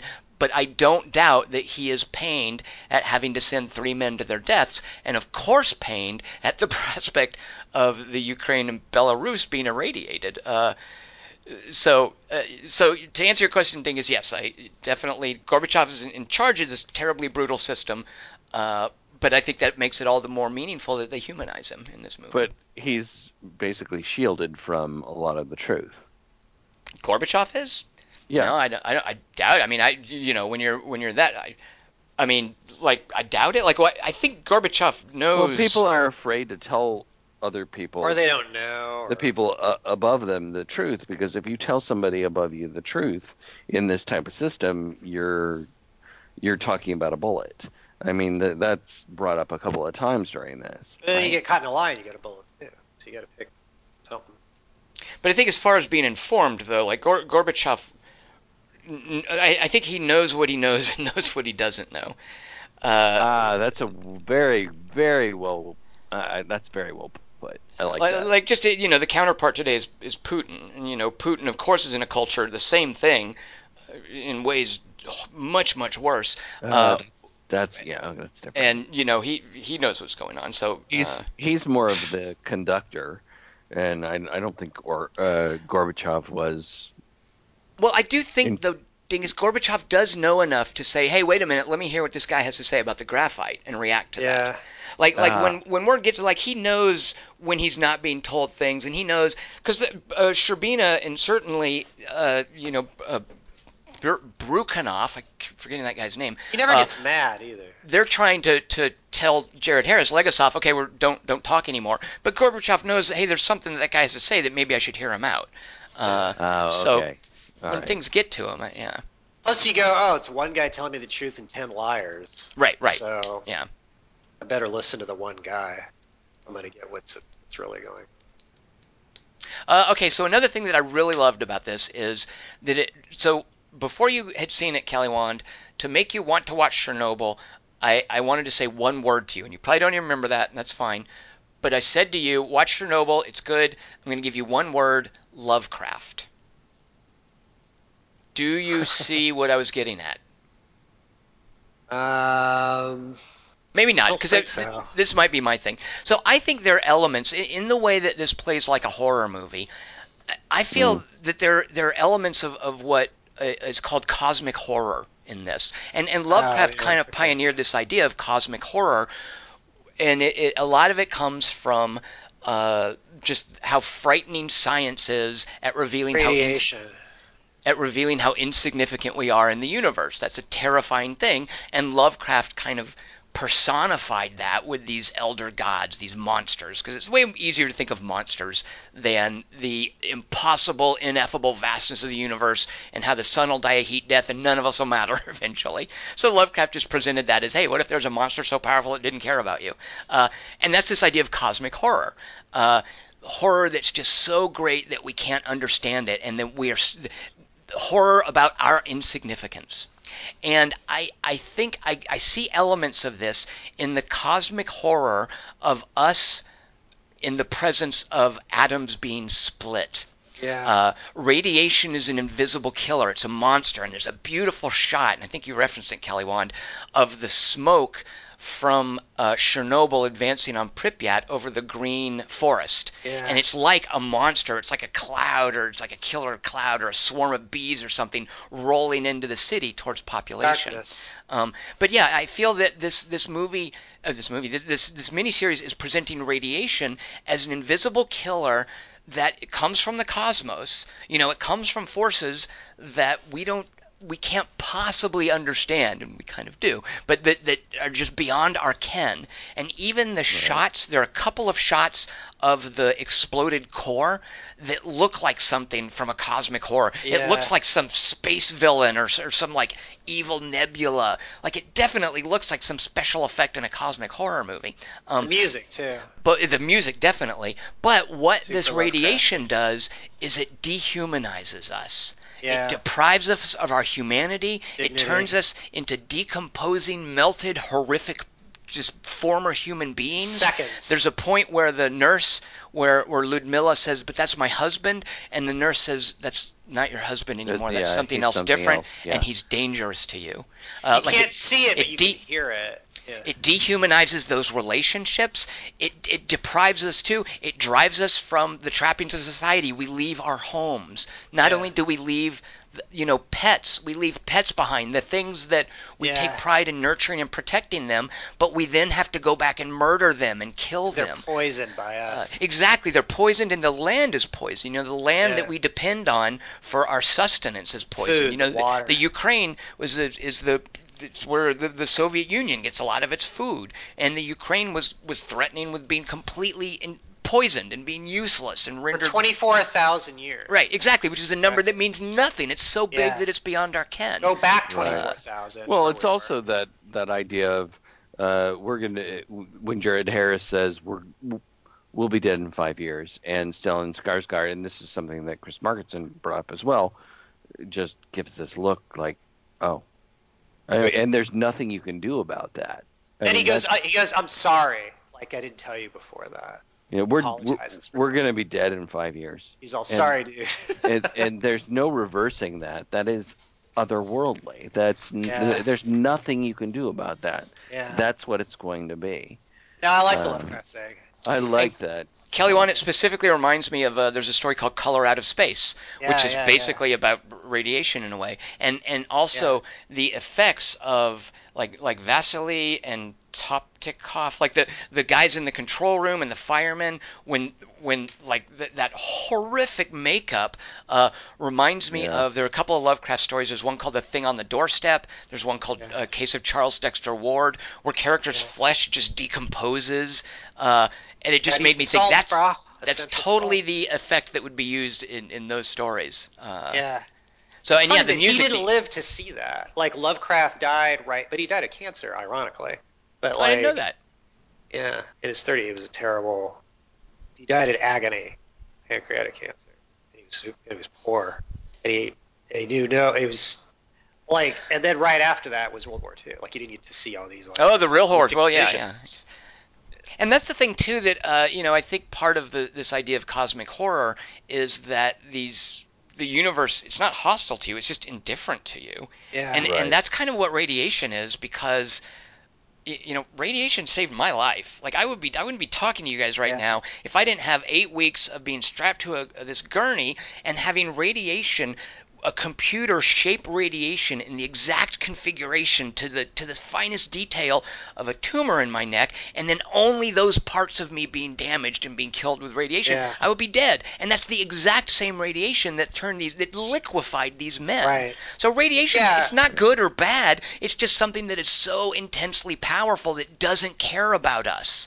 And Uh, when Marie Curie discovered it, she thought at the time they thought it was benevolent, and she's oh, it looks so We pretty thought- when it we knew- now we can't look at her. Right, cookbook- we like her knew that and radiation cured cancer before we ever knew it caused cancer. Right, It, right. It actually Right. came out in that order, which is Yeah. uh, kind of funny. we uh, are like a candle in the darkness. Like it's just if you think about how recently we even discovered that, or even that like, or trying to explain to Ben Franklin like the atomic bomb, like should you come to the Constitution about this. Well, Tom says Iron Man. Uh, I well, d- uh, glad you brought up Iron Man because I'm going to the uh, to the profane now Uh-oh. because um, when you when you see that uh, that explosion that happens outside their window Dark when- Phoenix, bra. When Ludmilla, Ludmilla is looking out there and and she sees that beam shining Yeah. up into the sky, it reminded me of the Avengers and the uh, the forces of the Chitauri coming in. I know Jesus that's Christ. a, a ridic- I know, I know, it's a ridiculous thing to say after uh, after all the smart things that Tom, Tom just gave said. you Lovecraft, and now you're Yeah. saying this. I don't mind. I'm, I'm down with Joss Whedon as well, Dingus. I'm okay Yeah. with that. What? Um, Oh, and so this his early works are so racist, though. this I, this idea of forces that you cannot control and you have no understanding of that uh, uh, you know in the Avengers are on a uh, are, are on a more meta level that are destroying an entire city and these uh, these ideas that you're talking about Tom are destroying the the cities of our body uh, is is uh, to me, uh, it kind of it kind of pairs up um, in a Like dopey chromosomes? way.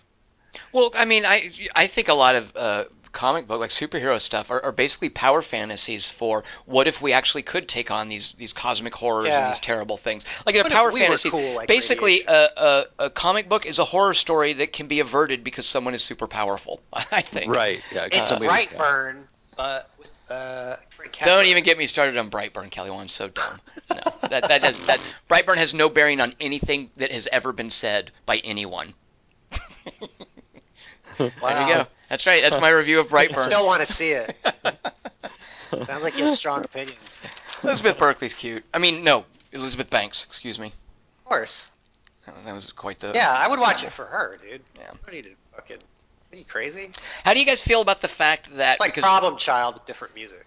Okay, uh, nobody in this miniseries talked with a Russian accent? What? Yeah, they made that- yeah, I they was made that decision. out about that.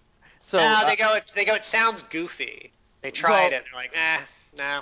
I really wanted to ask you guys about It'll this sound because, comical. because I talked about this and I don't quite understand the choice, but I like the choice.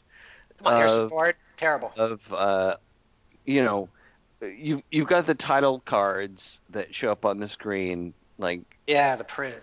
like the two years and one minute before all that uh, you know Pripyat that- all that's in English but all of the stuff that Jared Harris is using for his presentation is in is Cyrillic Yeah, all writing Right. in this. uh, Yep. all, yep. All yeah, of the yeah. writing is in Russian, but Yeah. all all of their language is basically English with English accents. And this is It worked. I thought it worked. Yeah. All right. Well, what what do you think about that choice? I mean, I'm interested in that. One of the things that I liked, and I don't know how intentional this was, and uh, I want to, I'll tell you what Craig Mazin said in the podcast. But one of the, Huh. uh, there's uh, in in Martin Scorsese's uh, Last Temptation of Christ, uh, and I don't remember if this is intentional, but there's this idea that the Romans spoke with an English accent, but the Hebrews spoke with a Bronx accent, like Harvey Keitel and Willem Ah, Dafoe get out of here. and Walk. that that that that was like a creative choice that he made to show Oh. that they were from different backgrounds. Fuck out of here. I think pilot. they could they could play with that some here, where the Rush, the miners from Tula, like that guy was Scottish, I think, That guy was and, and Barry awesome. Keogh, by the way, didn't do his Irish accent. Like, uh, so there were definitely some people playing with accents, um, and but so what Craig Mazin said was originally they they definitely wanted to have people speak in sort of accented Russian accented English, but as they were doing uh, auditions, and I love the way he puts this, and Dingus, I'm sure you'll exactly get this. When he, when he brought people for the auditions, he said, "quote that they were playing the accent instead of the role." Uh, and so eventually they just made the creative decision, you know what, we're not, we're just going to not have people do a Russian accent. And we're just going to hope that the audience goes along with it. We're going to make it very clear from the from the outset. Nobody's going to have a Russian accent in this, and hopefully Yeah. you'll eventually forget, uh, and it'll fall into the background. Um, but he definitely he said that that people were coming in and were playing the accent instead of the role. Uh, Yeah. Oh, that's fascinating because uh, because they commit to it, you go with it. Yeah. But it does stand out the fact that all of the printed stuff is in I got used to Russian. that too. Like, yeah, but it was consistent. That's Yeah. the thing. And it, it and it's not a foolish consist. I mean, it's not foolish. It's it works. It actually works. Yeah, you just go, oh, I have an I have a translator in my head, but I'm looking at the things that they would have looked at. Well, I. to be fair to my come on, son- Lord of the Rings. Uh, Okay, n- what? well, no, I was just thinking about uh, Eddie Izzard's uh, bit about how uh, all bad characters in accents. Star Wars have English accents. Yeah, that's true. But it's not just Star Wars. It's the evil accent of everyone.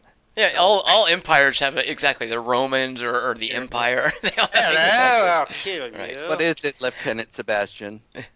But but he Well, they did don't like have accents like this, Dingus. This is a heroic accent. I guess well, I guess there were no Amer- is is Jessie Buckley American Dingus? Uh, I don't know what she is. Because I was gonna say there are no American actors in here, so of course no one No, I speaks with an that. American accent. I love that there's no American characters either. It's and also that maybe that helps the accent. Well, it's certainly the perspective on America too. like Three Kingdoms. Oh yeah. when they when Yeah, they're talking yeah, about yeah. they don't want to get a lunar, a lunar rover from America, uh, Yeah. and and also too when the workers at the plant or uh, Emily Watson's little sidekick who comes in on Saturday, they say, "Are the Americans attacking?" Like I, you know, I you, they create this idea that oh yeah, American is the other, the the opposite, they're the yeah, enemies here. Master Commander too in War, War of 1812. It's like we're the bad guys. Right, So, right. Boston, they're in a POW camp. in Boston, they're British. It's good shit. It's fascinating. To, like, see, like, Boston! Gamma! but like, they all have like in in the Master Commander books, he's like, uh, they're like, the Americans are like, why do you have a monarchy? Isn't that kind of dumb? Doesn't it seem like it's he's all, hey, he, the guy's like, humans aren't rational. That's why we have. that's his excuse. All right, so that's the British take on it. Thoughts? But this this was like I, I lived like we lived through this like this was this was relevant like I I remember you know the Americans right. being villains in 1812 yeah, okay whatever I'm okay with that there was those people were crazy back then who knew what America was like back then uh, But we shot down an Ira- Iranian passenger jet. Like that's yeah but it was an accident Kelly Wand the Vincennes didn't to do that if they did that to us, what do we got? ah, what are you gonna do? Ah, you know. So you well they did down. uh, Korean Airlines flight 007 hello Yeah. Hello. right, and we were outraged. we weren't like, hey, that's a no problem. Kelly It's Wan cool. it's tit We were it's like, tit what the fuck? the Cold War's tit for tat that's just how that worked I, I actually remember uh, when I found that news. out and talking to my stepdad about that and going, well, why aren't we at war then? Uh, I mean, an, He's all watch Chernobyl. he's like, well, an, uh, I'm like, an American's been killed. Why aren't we at war? I was a kid. I just thought that if an American gets killed, then we go to war. That's Unless there's an arms deal, and they're and, And my- Khashoggi. Yeah. And my stepdad had to sit me down and say, uh, "This is how war actually works, and that's not policy. it. It you just don't run into it." Uh, and it was Because a, Pearl Harbor is what it took to get us into World War II. yeah, well, it, We it did was, physically get. It was a sobering experience for me as a young kid, as a kid, like understanding, because I was really raised conservatively, and I just thought, well, uh, an American's been killed, let's go. And my right. my stepdad's like, no, that's not really how that works. Um, They have to come to you. uh, well, or they have, or they have to have oil. That's the new rule. I, I think there's more of a, I don't know, a balance, a scale. Um, I don't know. What do you mean? Uh, what do you mean a balance? I mean, uh, there has to be an accumulation, I guess. I don't know. Uh, but what he was trying to say is that your your naive idea of if one American gets killed, we all go to war, um, is not the Avengers idea of we don't trade lives. Oh God. it's it's more it's more complex than that, and let me try to teach you the complexity of it. the state uh, loves naive idiots, though. Ah, very, very well done. Nicely See? done, Kelly. I like the dialogue in this. There's a lot of quotes, quotables. Oh, there's a Oh. ton of wall to wall. stuff in this, and Markinson agrees with you about that. Uh, about that quote in particular. Hangover 2, not so much. Just saying. I'll probably be quoting this more often than Hangover 2 quotes. Then it's a monkey smoking a cigarette's funny in English language. Is it though? I wouldn't expect Uh, that line from somebody who wrote Chernobyl, but It's not a monkey smoking a cigarette. It's a monkey hitting, so, hitting someone, kicking Jerking someone in the balls. No. uh, some of the balls. a monkey Okay. fucking a fucking a coconut. It's a baby Um, jerking off in the first one. Okay, yes. So uh, Chris Markinson also says in in three that uh, the body disposal thing is a powerful end to the episode, um, and I have to agree with him on that. That's another yeah, it's another way that it's like cosmically dehumanizing is you can't even be buried in the places where people go to honor the dead. right. Like and a yeah, cement truck's at your funeral. yeah. That yeah, just the Instead of a just, just exactly just that when that thing rolls into the frame, it's like oh my god, just the the industrial intrusion on a funeral Yeah. on uh you know a mourning of the dead, and you have a cement truck backing up into it. It's just horrific. And your wife's yeah. holding your shoes. How embarrassing. Industrial intrusion is a great term. That's great, Tom. I yeah, like well, wife that. holding shoes was a cool phrase too.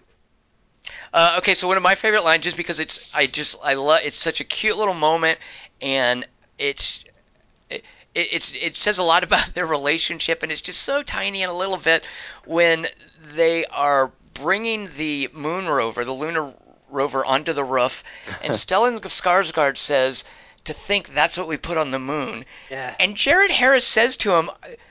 Not that one. Like as if he really doesn't know. Like he's Yeah, explained. Like he, like he Jared Harris thinks. I know. I, Jared Harris thinks I need to explain to this guy that we didn't bring it back from the Yeah. moon, and he's Old just so sincere too in saying this to Stellan Skarsgård, that and one, Stellan Grandpa. Skarsgård is so taken aback that he thought that about him. It's Yeah. just this great little one, two, three character interaction moment Right. uh, that I just loved because I loved those two characters and I love those actors so much. Well, the Yeah, other guys stare at them like, "What is? You guys need to get a room."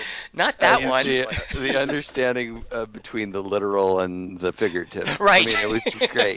That's exactly, awesome. Dig. It's like exactly you can tell which one is the literal-minded scientist and who's the guy who's had to make a career out of finessing words. Right.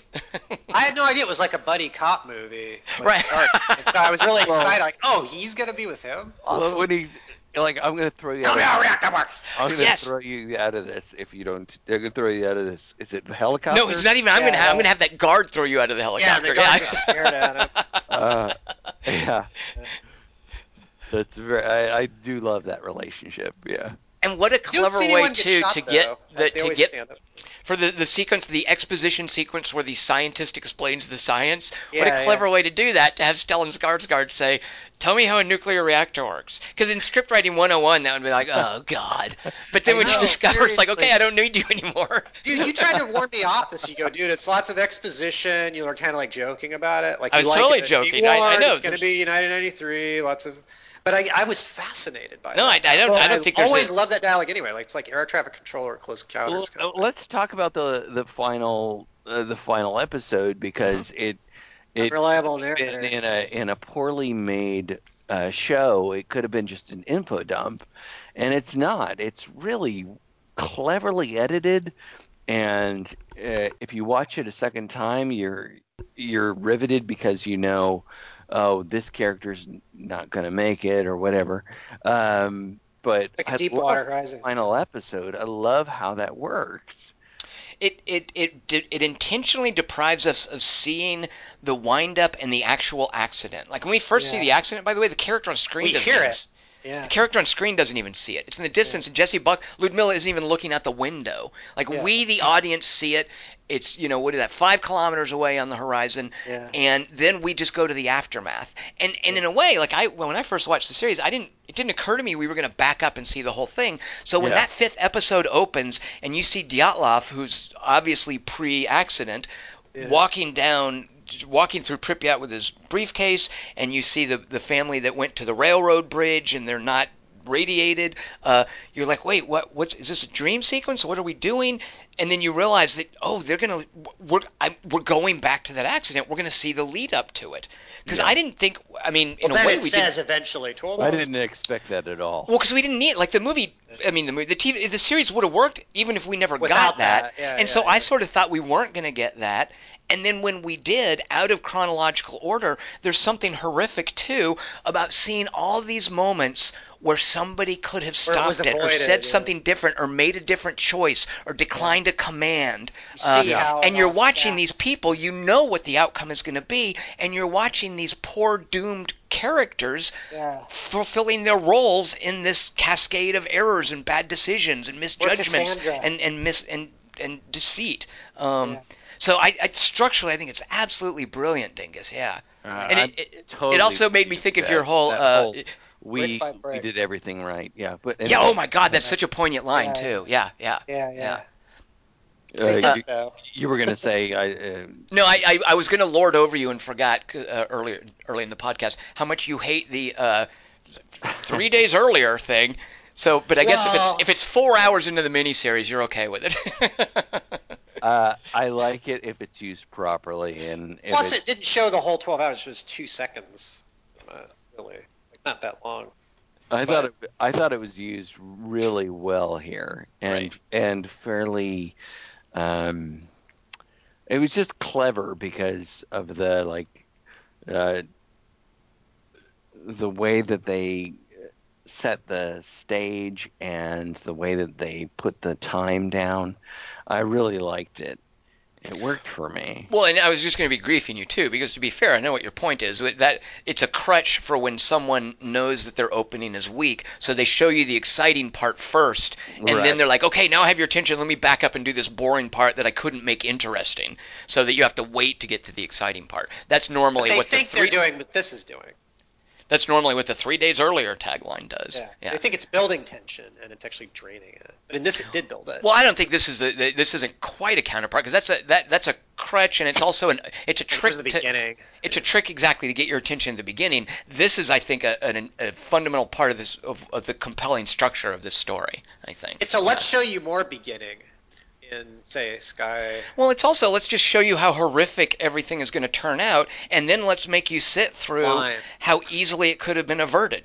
You know, let's show Yeah. you what Line by line. exactly what what little moments you know there if if if time is going off in all these timelines we're going to show you there there are a thousand other timelines where this didn't happen because someone made a different decision Uh, Also, look how thriving Pripyat is. yeah yeah.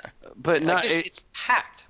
It's not just a, a sequence that is supposed to tell you look what we could have done better. It's look what you go, look what we can do going forward. Um, and i think that's what that odd end of the credit sequence of this is what happened here this is what happened there this is what happened here um, that it, the idea is uh, look guys this is what happened this is how we change it. And I think that that whole structure, the editing and the weird cards and whatnot, which Markinson also brings up, the the the way the cards are uh, worded, um, brings up that kind of feeling of, look, can we do something else going forward for the other plants that are in the same situation? And I really liked that. you got hope out of it. Uh, I got no, it. I did. Oh. I actually did. I did. you say I you got- didn't kelly wand No, it made me go. It made me think of every article I read, like every week's, like some building collapses, and they go, "Oh yeah, because they use the cheap cement, like here or something." Anywhere, like it happens all the time. but Like, not just not go- about Not specifically about nuclear power, you're saying though. No, but right. It just Right. like, oh yeah, I remember. This is how these. This is how all these disasters probably start. Well, we have Titanic, to deal with uh, Just the cheap how- we have to deal with nuclear power. We have to deal with renewable sources of power. We have to deal with that now going forward. And I think that part of the thesis of this movie is how do we deal with power going forward? Um, Well, yeah, I mean, but I, I, I think it's folly that we're not relying more on nuclear power. I mean, I, all these misgivings, I, and I think the movie's pretty careful about this, but people who have misgivings about nuclear power, I don't think understand nuclear power. The problem isn't nuclear Yeah. power, which is cheap, it's efficient, it is safe. The problem with nuclear power is when a system like the Soviet Union or China fucks it up. You know, Fukushima was a was a right. was a, a horrible disaster that had to do with a tidal wave, and Japan did what they could to contain it. Right, Uh, right. That, but that people should not be frightened of nuclear power, and that should not be the takeaway from this, because frankly, it is absurd that we are not relying more on nuclear power instead of fossil fuels. Um, so I, and I think the movie's pretty careful about that to not make it about nuclear power, but to make it about a system, a, a, a, a, societal system based War too. a societal system based on lies. And that's Right. where I'm kind of with Kelly Wand in that I think the point of the movie, the movie leaves us with uh, uh, Legasov's voiceover about uh, no matter how often you lie, the, the truth will incur a debt. Or that basically this idea Ah. that eventually lies are going to be outed and the truth is going to is going to come calling. And I kind of wish that I believed that about where that's relevant today. Yeah, I don't- I, I and see the other direction. I think we're getting stupider every year, and like the powers have done this are getting. Well, I, I do think that, uh, yeah, I think what we're seeing now is that lies are more effective than truth in terms of manipulating people. Now, I root it- against us at this point. Like you get start all over. This race is a disaster. I mean, I, I think it's an important, it's an important story to be told at this point, and I like that it tries to end on a hopeful note. But I didn't find it super. Uh, I saw it as a cautionary note and not hopeful, but like try and learn from what you've just seen. Fools. I think that was the vibe I got out of it. So, Tom, you don't see it as a hopeful note? No, no, I think it's trying to be a hopeful note, but I don't feel much. I don't necessarily feel that the lessons of Chernobyl apply to I learned what by those need. apply to what we're getting with the Republican Party today, like to the, to the way that the Republican Party is dragging down the uh, the uh, institution of democracy in this country. Like I, I wish that there was this idea that eventually the Republicans and Fox News will lie so much that the truth will catch up with them. But unfortunately, I'm not sure I see that scenario happening. There's no they're, they're, they're doing really, really good at lying, and they're not getting nuclear power plants exploding on them as as come to Jesus Yes. moments. You know, they're they're doing this with impunity in a way that hey, if your system sucks and you can't even maintain a nuclear power plant, it's going to blow up, and the flaws of your system are going to be exposed.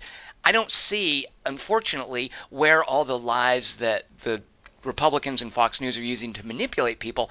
I don't see where those are going to blow up and, and, and bite those guys in the ass because I don't think they are. everyone's It- it's working out. incredibly well, and it's up to us to basically drive that back rather than it a self-correcting mistake like Chernobyl to uh, bring it around. So in that regard, I didn't find it like I. I, I found it a, a hopeful idea, and I just wish I could apply it more to the contemporary situation. I don't see Oh, I see. out there. But I you know, in a way too, Chernobyl, so maybe some small. in a way too, I don't care because it's a great story. Like I don't, you know, whether it's hopeful or not. And All right. you know, I, I'm happy yeah, with the note it's that escapism. Everything's escapism. Yeah, the note that Craig For Mazin wanted it to end on, I'm totally happy with that. Like, uh, because I, I'm you way know, past the point of hoping things turn out in RL. That's not interesting to me anymore. Right. I need Chernobyl to remind me of a time when things mattered. Uh, sound all right, so we watched uh, five. So let's do uh, more TV shows. So, uh, Ah, yeah. I mean, No, w- no, As opposed to uh, Men in Black International and fucking what was the other thing? Dark Phoenix. Like doing this was way smarter than doing those. I think we did the smart thing. Uh, so celebrated I think we cinema. did too. and uh, Chris Markinson says he just one word vodka. Vodka. Uh, it was amazing the amount Copious. of uh, they're like, uh, yeah, you guys keep doing what you're doing. We're gonna give you as much vodka as you need. Fuck yeah. At That was weird. What? They're gonna need it. Yeah, That's what the it- nurse should have been asking the doctor after the iodine question. How's, how are we looking on vodka? What? Why? Oh. Uh, and finally, John Renninger wants to know: Is there any role Jared Harris has taken where he was into chain smoking and about to die? In So, but, uh, Happiness, where he plays "You Light Up My Life" for uh, Jane Adams, I don't think he smokes in that, and I don't think he's on the verge of death.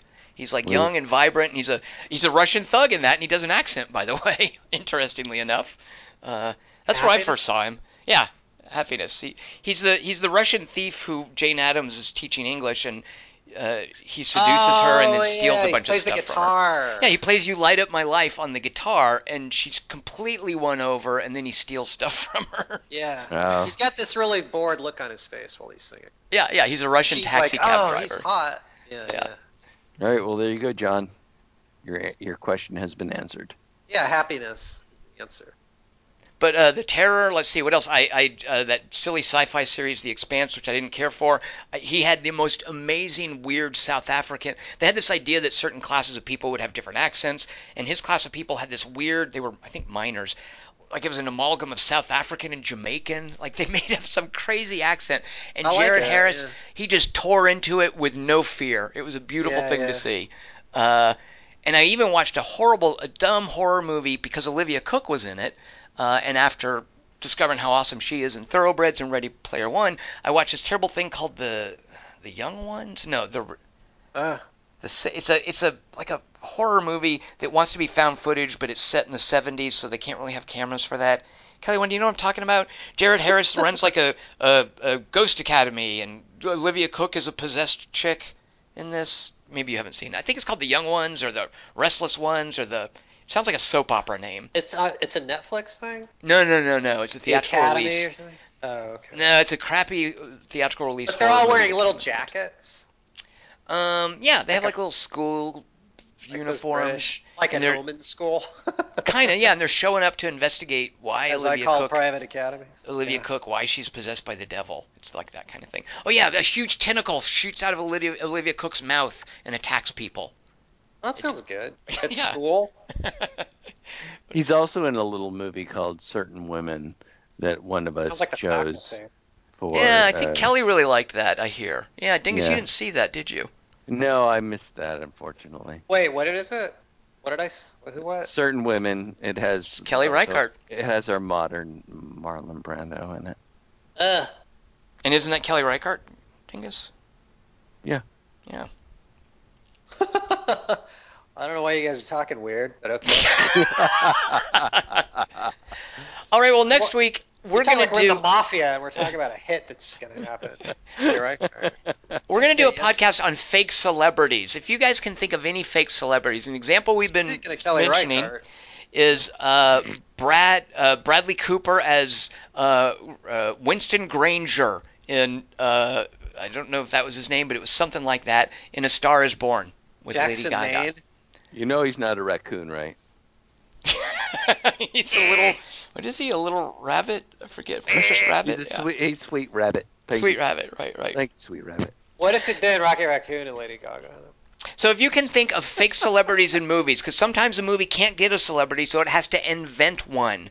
Send your favorite fake celebrities, or maybe there's one that's so dumb you hate it. Send those as well. Just fake celebrities that are noteworthy. Send those to 3x3 at quarter to 3.com and get that to us by uh, midnight June 30th, midnight Pacific, and we will read that on the air.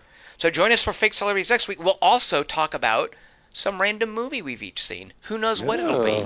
Yeah, tune in and find Oh out that. yeah, I should watch some. You should watch something, Kelly Wand, and something that's not some weird thing on Netflix that you just watch half of that nobody has heard of. That's Yeah. my challenge to you, Kelly Wand. Man, you're ugly.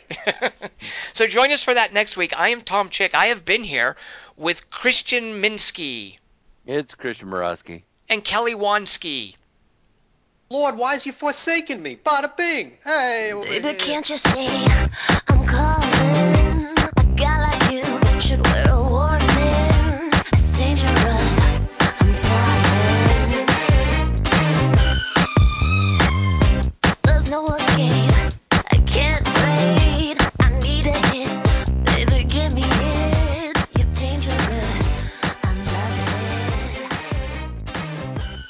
No one dies from radiation in the Terminator movies. John Connor should be dead.